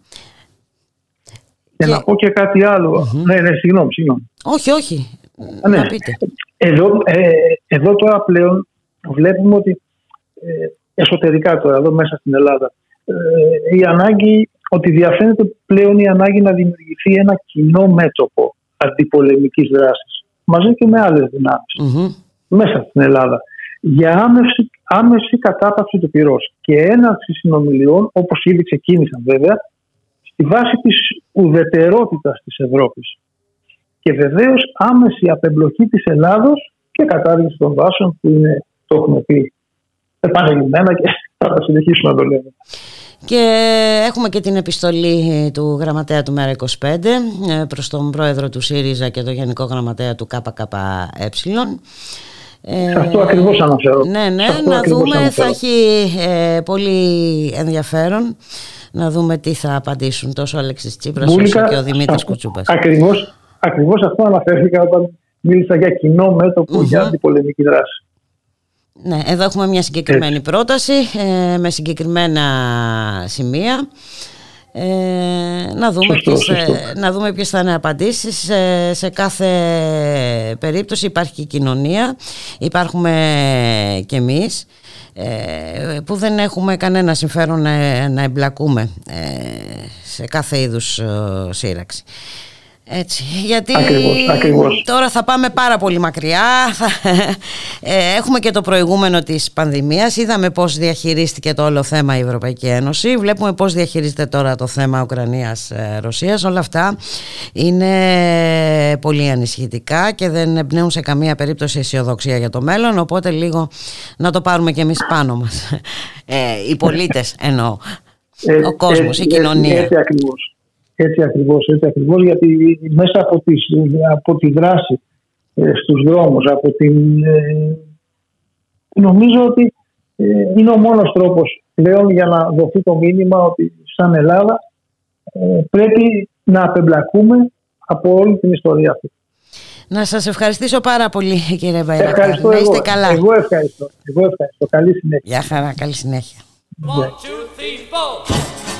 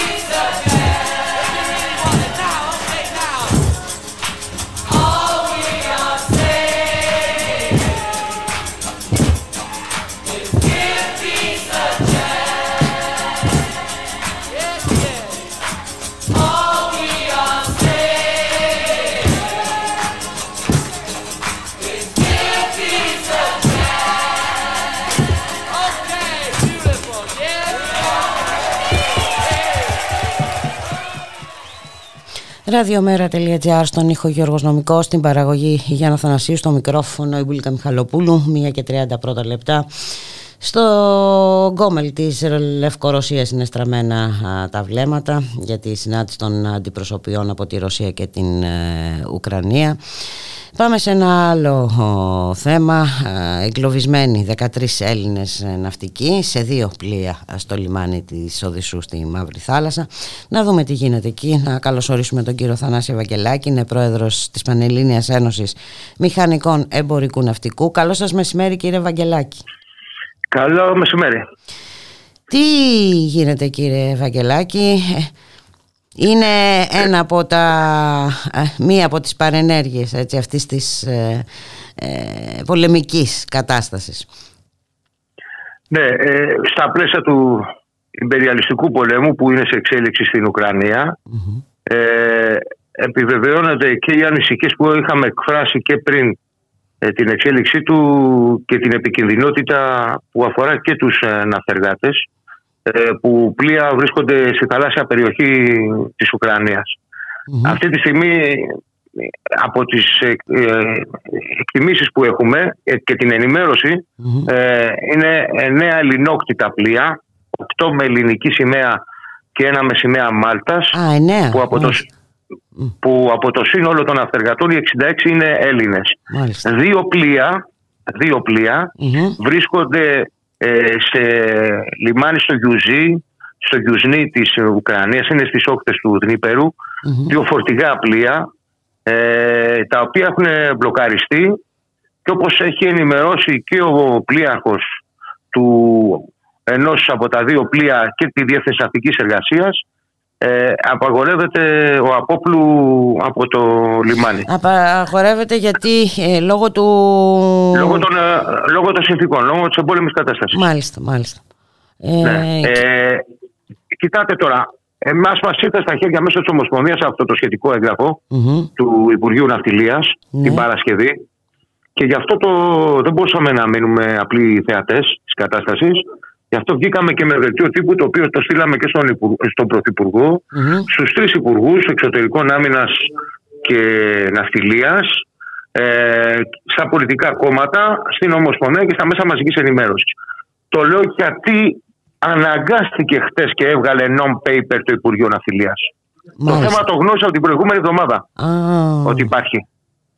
Και ενώ δεν το, δηλαδή τα έγγραφα το οποίο έβγαλε το Υπουργείο την Παρασκευή και μας ήρθε στα χέρια, επαναλαμβάνω, μέσω της Ομοσπονδίας, ενημέρωνε μόνο την Ένωση Ελλήνων Εφοπλιστών, ενημέρωνε την Ένωση Εφοπλιστών Μικρών Αποστάσεων, το Ναυτικό Επιμελητήριο Ελλάδας, την Ποινιό και το Σωματείο των Πλοιάρχων, την ΠΕΠΕΝ. Αυτοί ήταν οι αποδέκτες του σχετικού εγγράφου που ενημέρωνε το Υπουργείο τη τηλεφωνική επικοινωνία, την ανησυχία και την αγωνία του πλοιάρχου ε, εκτός ε, ενός από τα δύο φορτηγά πλοία τα οποία βρίσκονται στο λιμάνι Γιουσνίτ της Ουκρανίας. Γι' αυτό εμείς βγήκαμε με το σχετικό δελτίο τύπου το οποίο μπορεί και να το πήρατε την Παρασκευή και που βάλαμε συγκεκριμένα τα ζητήματα που είχε να κάνει και με το συνολικό αριθμό των πλοίων, των mm-hmm. 9, από αυτό το έγγραφο δηλαδή πιστώνεται ότι υπάρχουν 9 πλοία στην περιοχή και βάλαμε συγκεκριμένα ζητήματα και απαιτήσαμε mm-hmm. πρώτα πρώτα ε, άμεσα το Υπουργείο, ε, ε η κυβέρνηση έτσι, ε, να, πάρει, να παρέμβει έτσι ώστε να απεμπλακούν οι ναυτεργάτες mm-hmm. και, και τον άμεσο απεγκλωβισμό τους από τα πλοία και τη διασφάλιση της προστασίας της ανθρώπινης ζωής των ναυτεργάτων. Μάλιστα. Οι απαντήσεις ποιες είναι, ο πρόξενος της Ελλάδας στην Οδυσσό; Τίποτα. Υπάρχει μια ενημέρωση ε, ε, από τον πρόξενο; Τίποτα, όχι, δεν υπάρχει καμία ενημέρωση.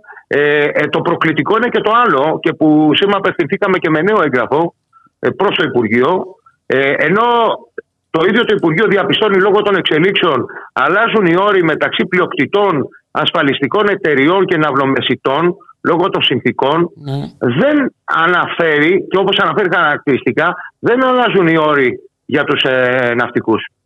Και, και πώς, διασφαλι... πώς θα διασφαλιστεί ε, ότι ναι. ναι. Εμείς βάλαμε την εξής ερώτηση. Κάναμε στο Υπουργείο και ναι. συγκεκριμένα στη Διεύθυνση Ναυτικής Εργασίας να μας απαντήσουν στο εξής ερώτημα. Εάν οι περιοχές, αν υπάρχουν λιμάνια στην Ουκρανία και έχουν χαρακτηριστεί ως εμπόλεμη ζώνη, ναι. να μας το πει συγκεκριμένα και ποια είναι αυτή η περιοχή και ποια είναι αυτά τα mm-hmm. λιμάνια mm-hmm. και αν αλλάζουν, δεν αλλάζουν οι όροι αυτολόγηση των αφεντατών. Μάλιστα. Σε αυτές τις εξελίξεις. Σήμερα στάθηκε αυτό το έγγραφο, με αφορμή σας είπα που είχαμε στα χέρια μας ε, νέο έγγραφο από το Υπουργείο, το οποίο μας έλεγε αυτά που σας είπα σχετικά με. Και όλα αυτά, ε, όπως είπατε κι εσείς, μετά την ανησυχία που εξέφρασε ο πλοίαρχος του. Ε, Ενός από τα πλοία. Δύο φορτηγά πλοία. Μάλιστα. Ναι.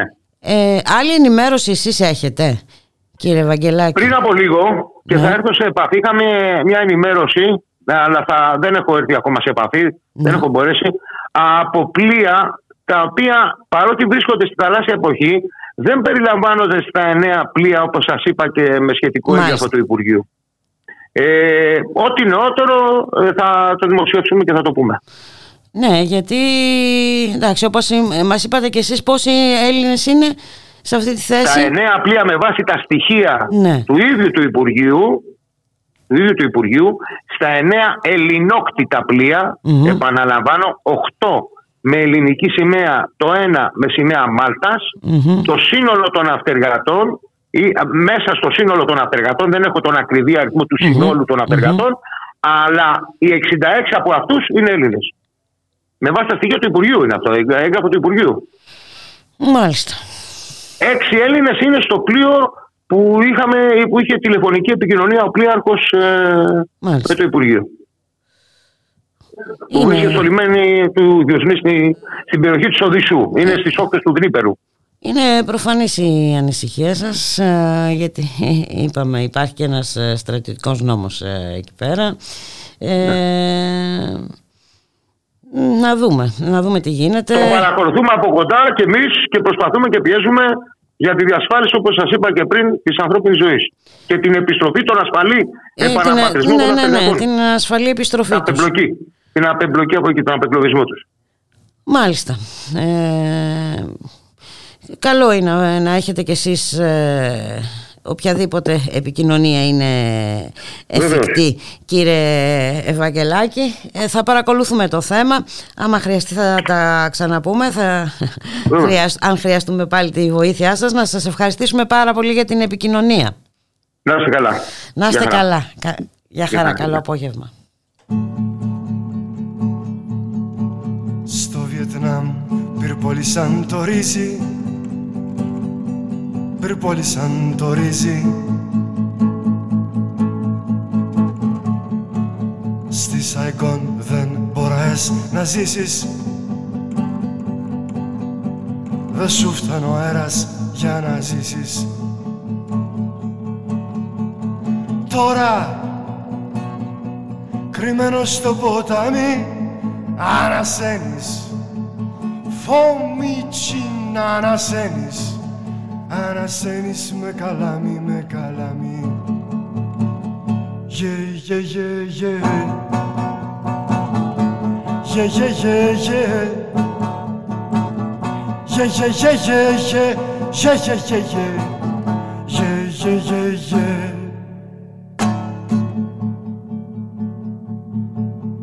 Ο καιρός θα ήταν όμορφος στο δάσος. Γε, γε, γε, γε θα ήταν όμορφος στο δάσος. Αν δεν κουφαίνονταν τα φύλλα από το κρότο αν δεν πάγωνε ο ήλιος από το δρόμο. Αϊ! Τα παιδιά αν δεν τρώγανε σκουπιδιά η βροχούλα αν δεν έκαιγε καλύβια ο καιρός θα ήταν όμορφος στο δάσος. Γε, γε, γε, γε Γε, γε, γε, γε Γε, γε, γε, γε, γε Γε, γε, γε, γε. Γε, γε, γε, γε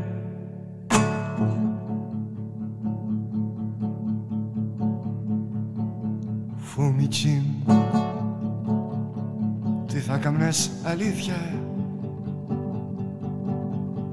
Τι θα κάμνες αλήθεια. Τα παιδιά αν δεν τρώγανε σκουπίδια. Η βροχούλα αν δεν έκαιγε καλύβια.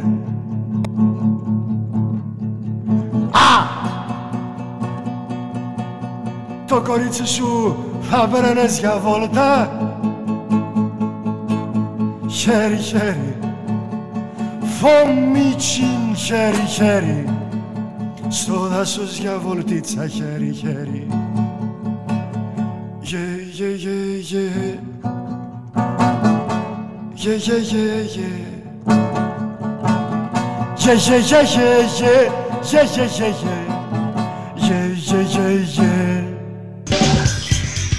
Μεταβάσεις Η εκπομπή κίνησης ιδεών του Κέντρου Μετακαπιταλιστικού Πολιτισμού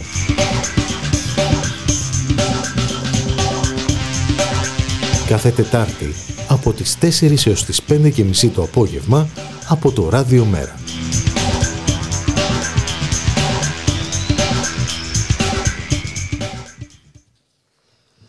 Ραδιομέρα.gr, μία και 41 πρώτα λεπτά, πλήρως ε,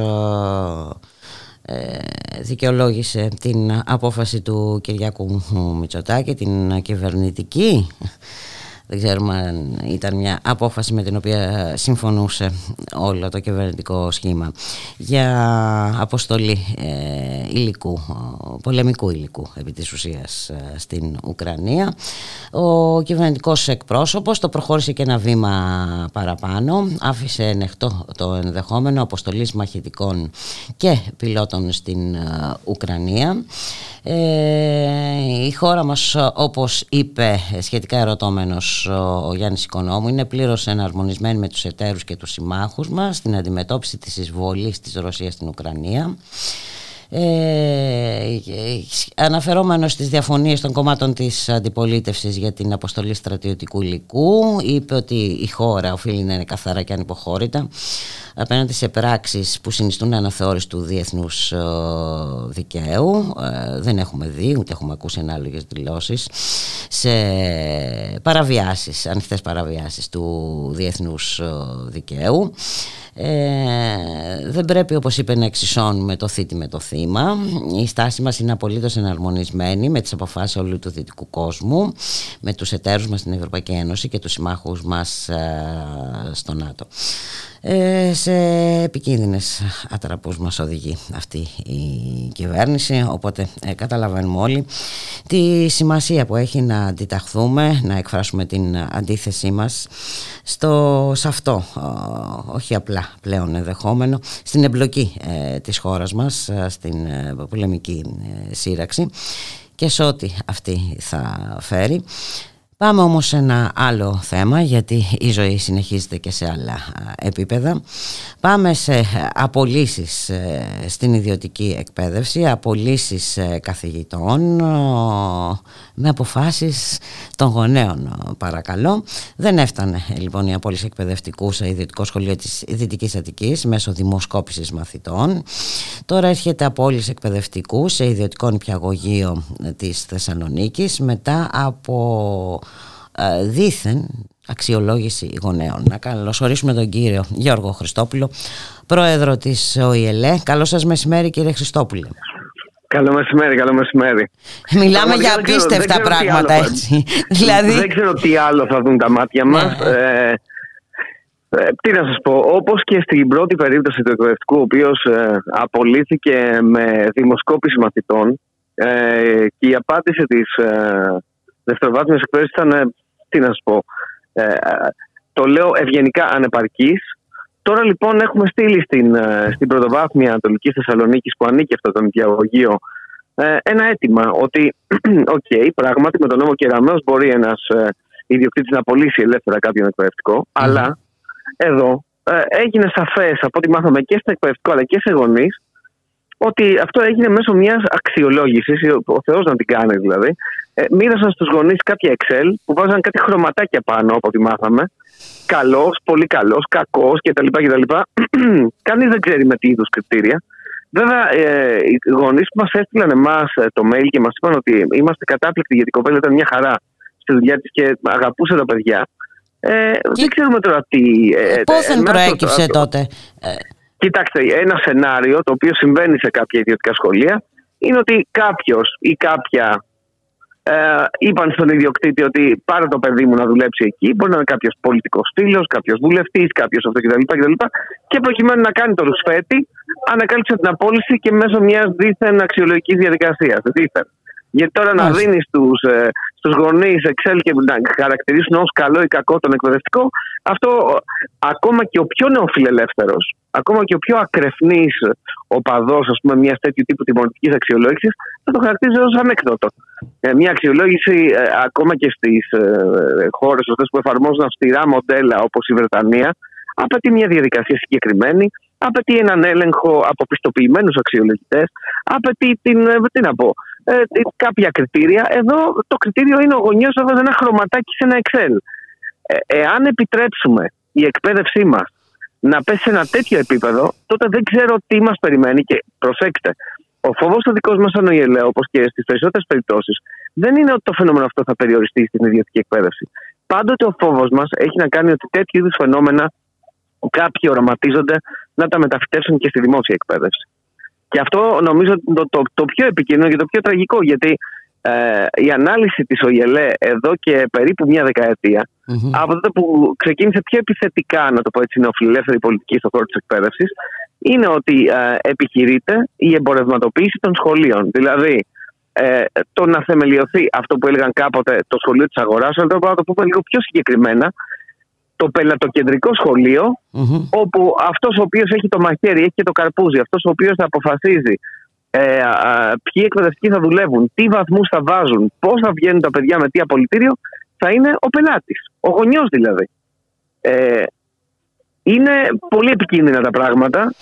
Είναι, ε, Όχι μόνο επικίνδυνα, είναι εξωφρενικά.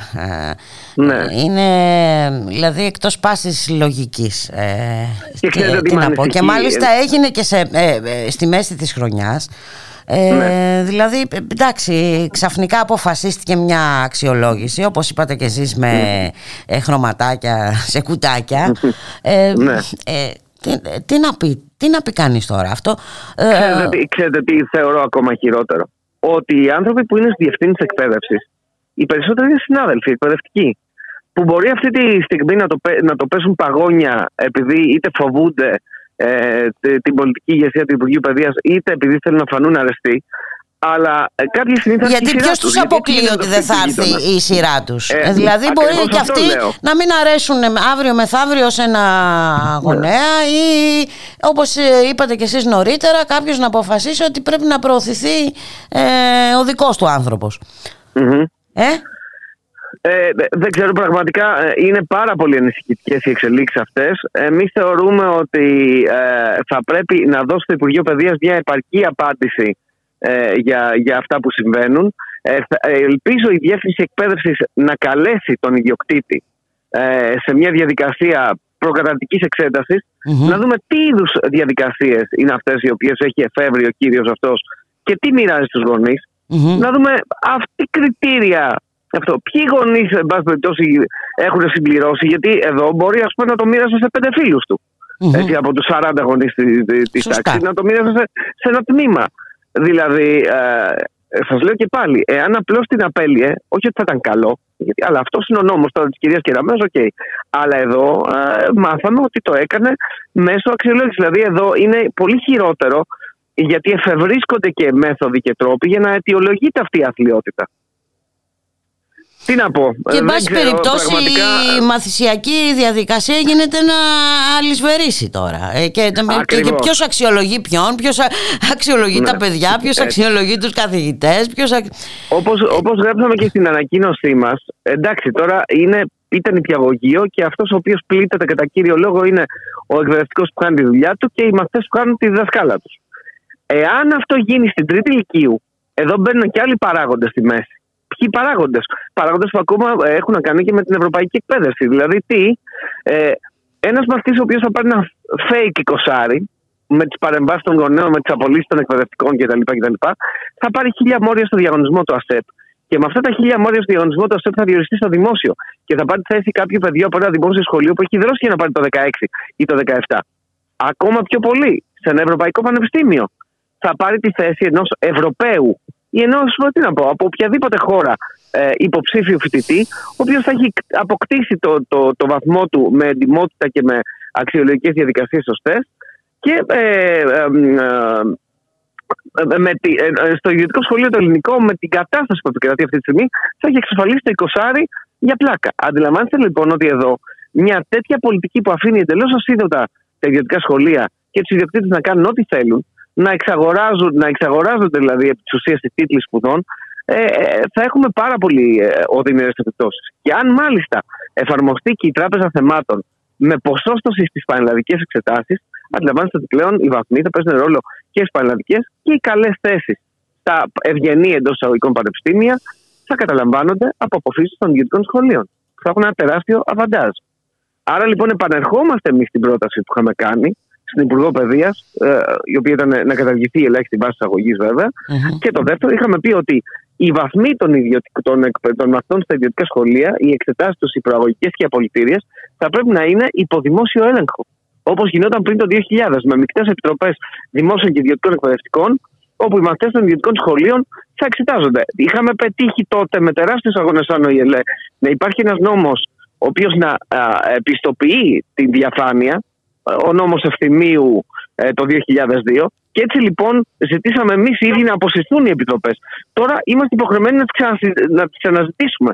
Γιατί πάμε με το κόψιμο των 25-30 θέσεων από τα πανεπιστήμια και την εισβολή τέτοιων όρων στην εκπαίδευση, όπου οι μαθητές των ιδιωτικών σχολείων θα παίρνουν τα 20 τυλιγμένα με κορδέλα στο σπίτι τους, έτσι όπως πάει σε λίγο καιρό, δεν θα μείνει τίποτα όρθιο. Δηλαδή, το παιδί της εργατικής τάξης, το παιδί του μη προνομιούχου, δεν θα δει ποτέ πανεπιστήμιο στη ζωή του. Έχετε απόλυτο δίκιο και βέβαια είναι άμεση όπως είπατε και εσείς η σύνδεση ε, δημόσιας και ιδιωτικής ε, εκπαίδευσης. Ε, να μην ξεχνάμε ότι έχουμε και 114 ε, διακόμενους ε, απεργούς εκπαιδευτικούς έτσι, mm γυναίκες και άνδρες ε, γυμνασίων και ηλικίων. Και ε, επειδή ε, αρνήθηκαν να αναρτήσουν αξιολόγηση στις ε, πλατφόρμες του ΙΕΠ. Ναι. Ε, υπάρχει ένα τέτοιο κλίμα ε, τιμωρητικότητας για τους εκπαιδευτικούς. Ε, βέβαια, μιας που είπατε για τους διοκόμενου, ε, τις επόμενες μέρες η Ομοσπονδία μας θα φέρει μια συνταρακτική υπόθεση η οποία νομίζω θα έχει και διεθνείς προεκτάσεις ε, για έναν πραγματικά διοκόμενο εκπαιδευτικό, διοκόμενο εκπαιδευτικό ο οποίος απολύθηκε από ελληνικό σχολείο. Δημόσιο; Ιδιωτικό, ιδιωτικό. Κατ, εντολή, του τουρκικού κράτους. Αλλά τα νεότερα στις επόμενες μέρες.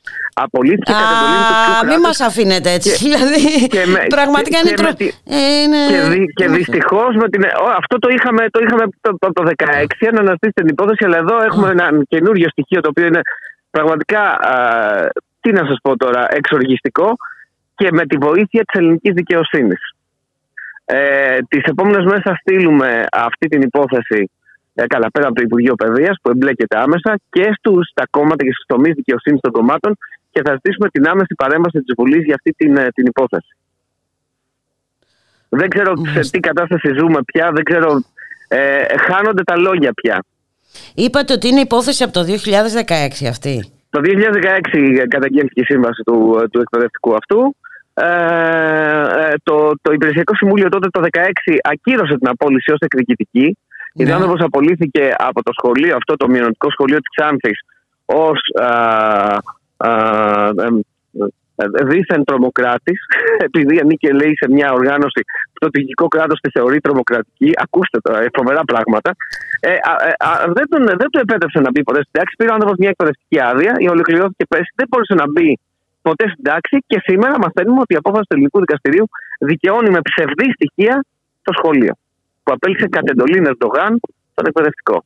Ε, Περισσότερες λεπτομέρειες Απίστευτα πράγματα. Εντάξει, πήραμε μια γερή Πήρατε μια γεύση. γεύση. Θα τα μάθετε αναλυτικά τις επόμενες μέρες, γιατί εδώ πια δεν ξέρω αν πρέπει να μιλάμε για κράτος δικαίου ή για κάτι άλλο. Δεν ξέρω. Μάλιστα. Ε, θα περιμένουμε και θα τα ξαναπούμε τότε κύριε Χριστόπουλε. Είναι όντως εντάξει τι να πω. Ε, τα έχουμε δει όλα μάλλον όχι μάλλον δεν τα έχουμε δει όλα σε αυτή έχουμε κι άλλα. Ναι. έχουμε κι άλλα. Να είσαστε λοιπόν, καλά, να καλά. Σας ευχαριστώ πάρα πολύ. να είστε καλά. Καλή συνέχεια. Γεια σας, γεια σας.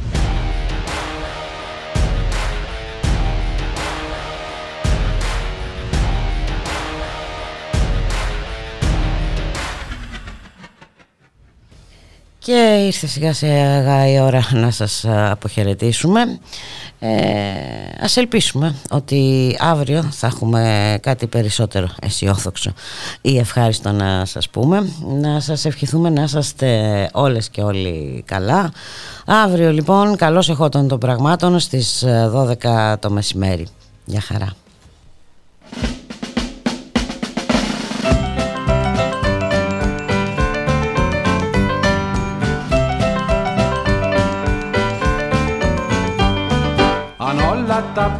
Παιδιά της γης πιάναν γερά τα χέρια Κορίτσια γόρια στη σειρά και στείνανε χορό Ο κύκλος θα γινότανε πολύ πολύ μεγάλος Κι ολόκληρη τη γη μας θα αγκάλιαζε θαρό Ο κύκλος θα γινότανε πολύ πολύ μεγάλος Κι ολόκληρη τη γη μας θα αγκάλιαζε θαρό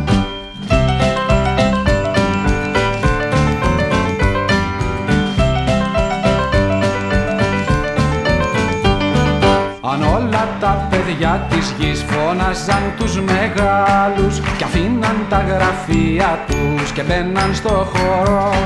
Ο κύκλος θα γινότανε ακόμα πιο μεγάλος Και δυο φορές τη γη μας θα αγκάλιαζε θαρό. Ο κύκλος θα γινότανε ακόμα πιο μεγάλος Και δυο φορές τη γη μας θα αγκάλιαζε θαρό. Θα ερχόταν τότε τα θα ερχόταν τα λουλούδια θα ερχόταν εκεί άνοιξη να μπει μες στο χώρο. Και ο κύκλος θα γινότανε ακόμα πιο μεγάλος και τρεις φορές τη γη μας θα αγκαλιάζε θαρρός.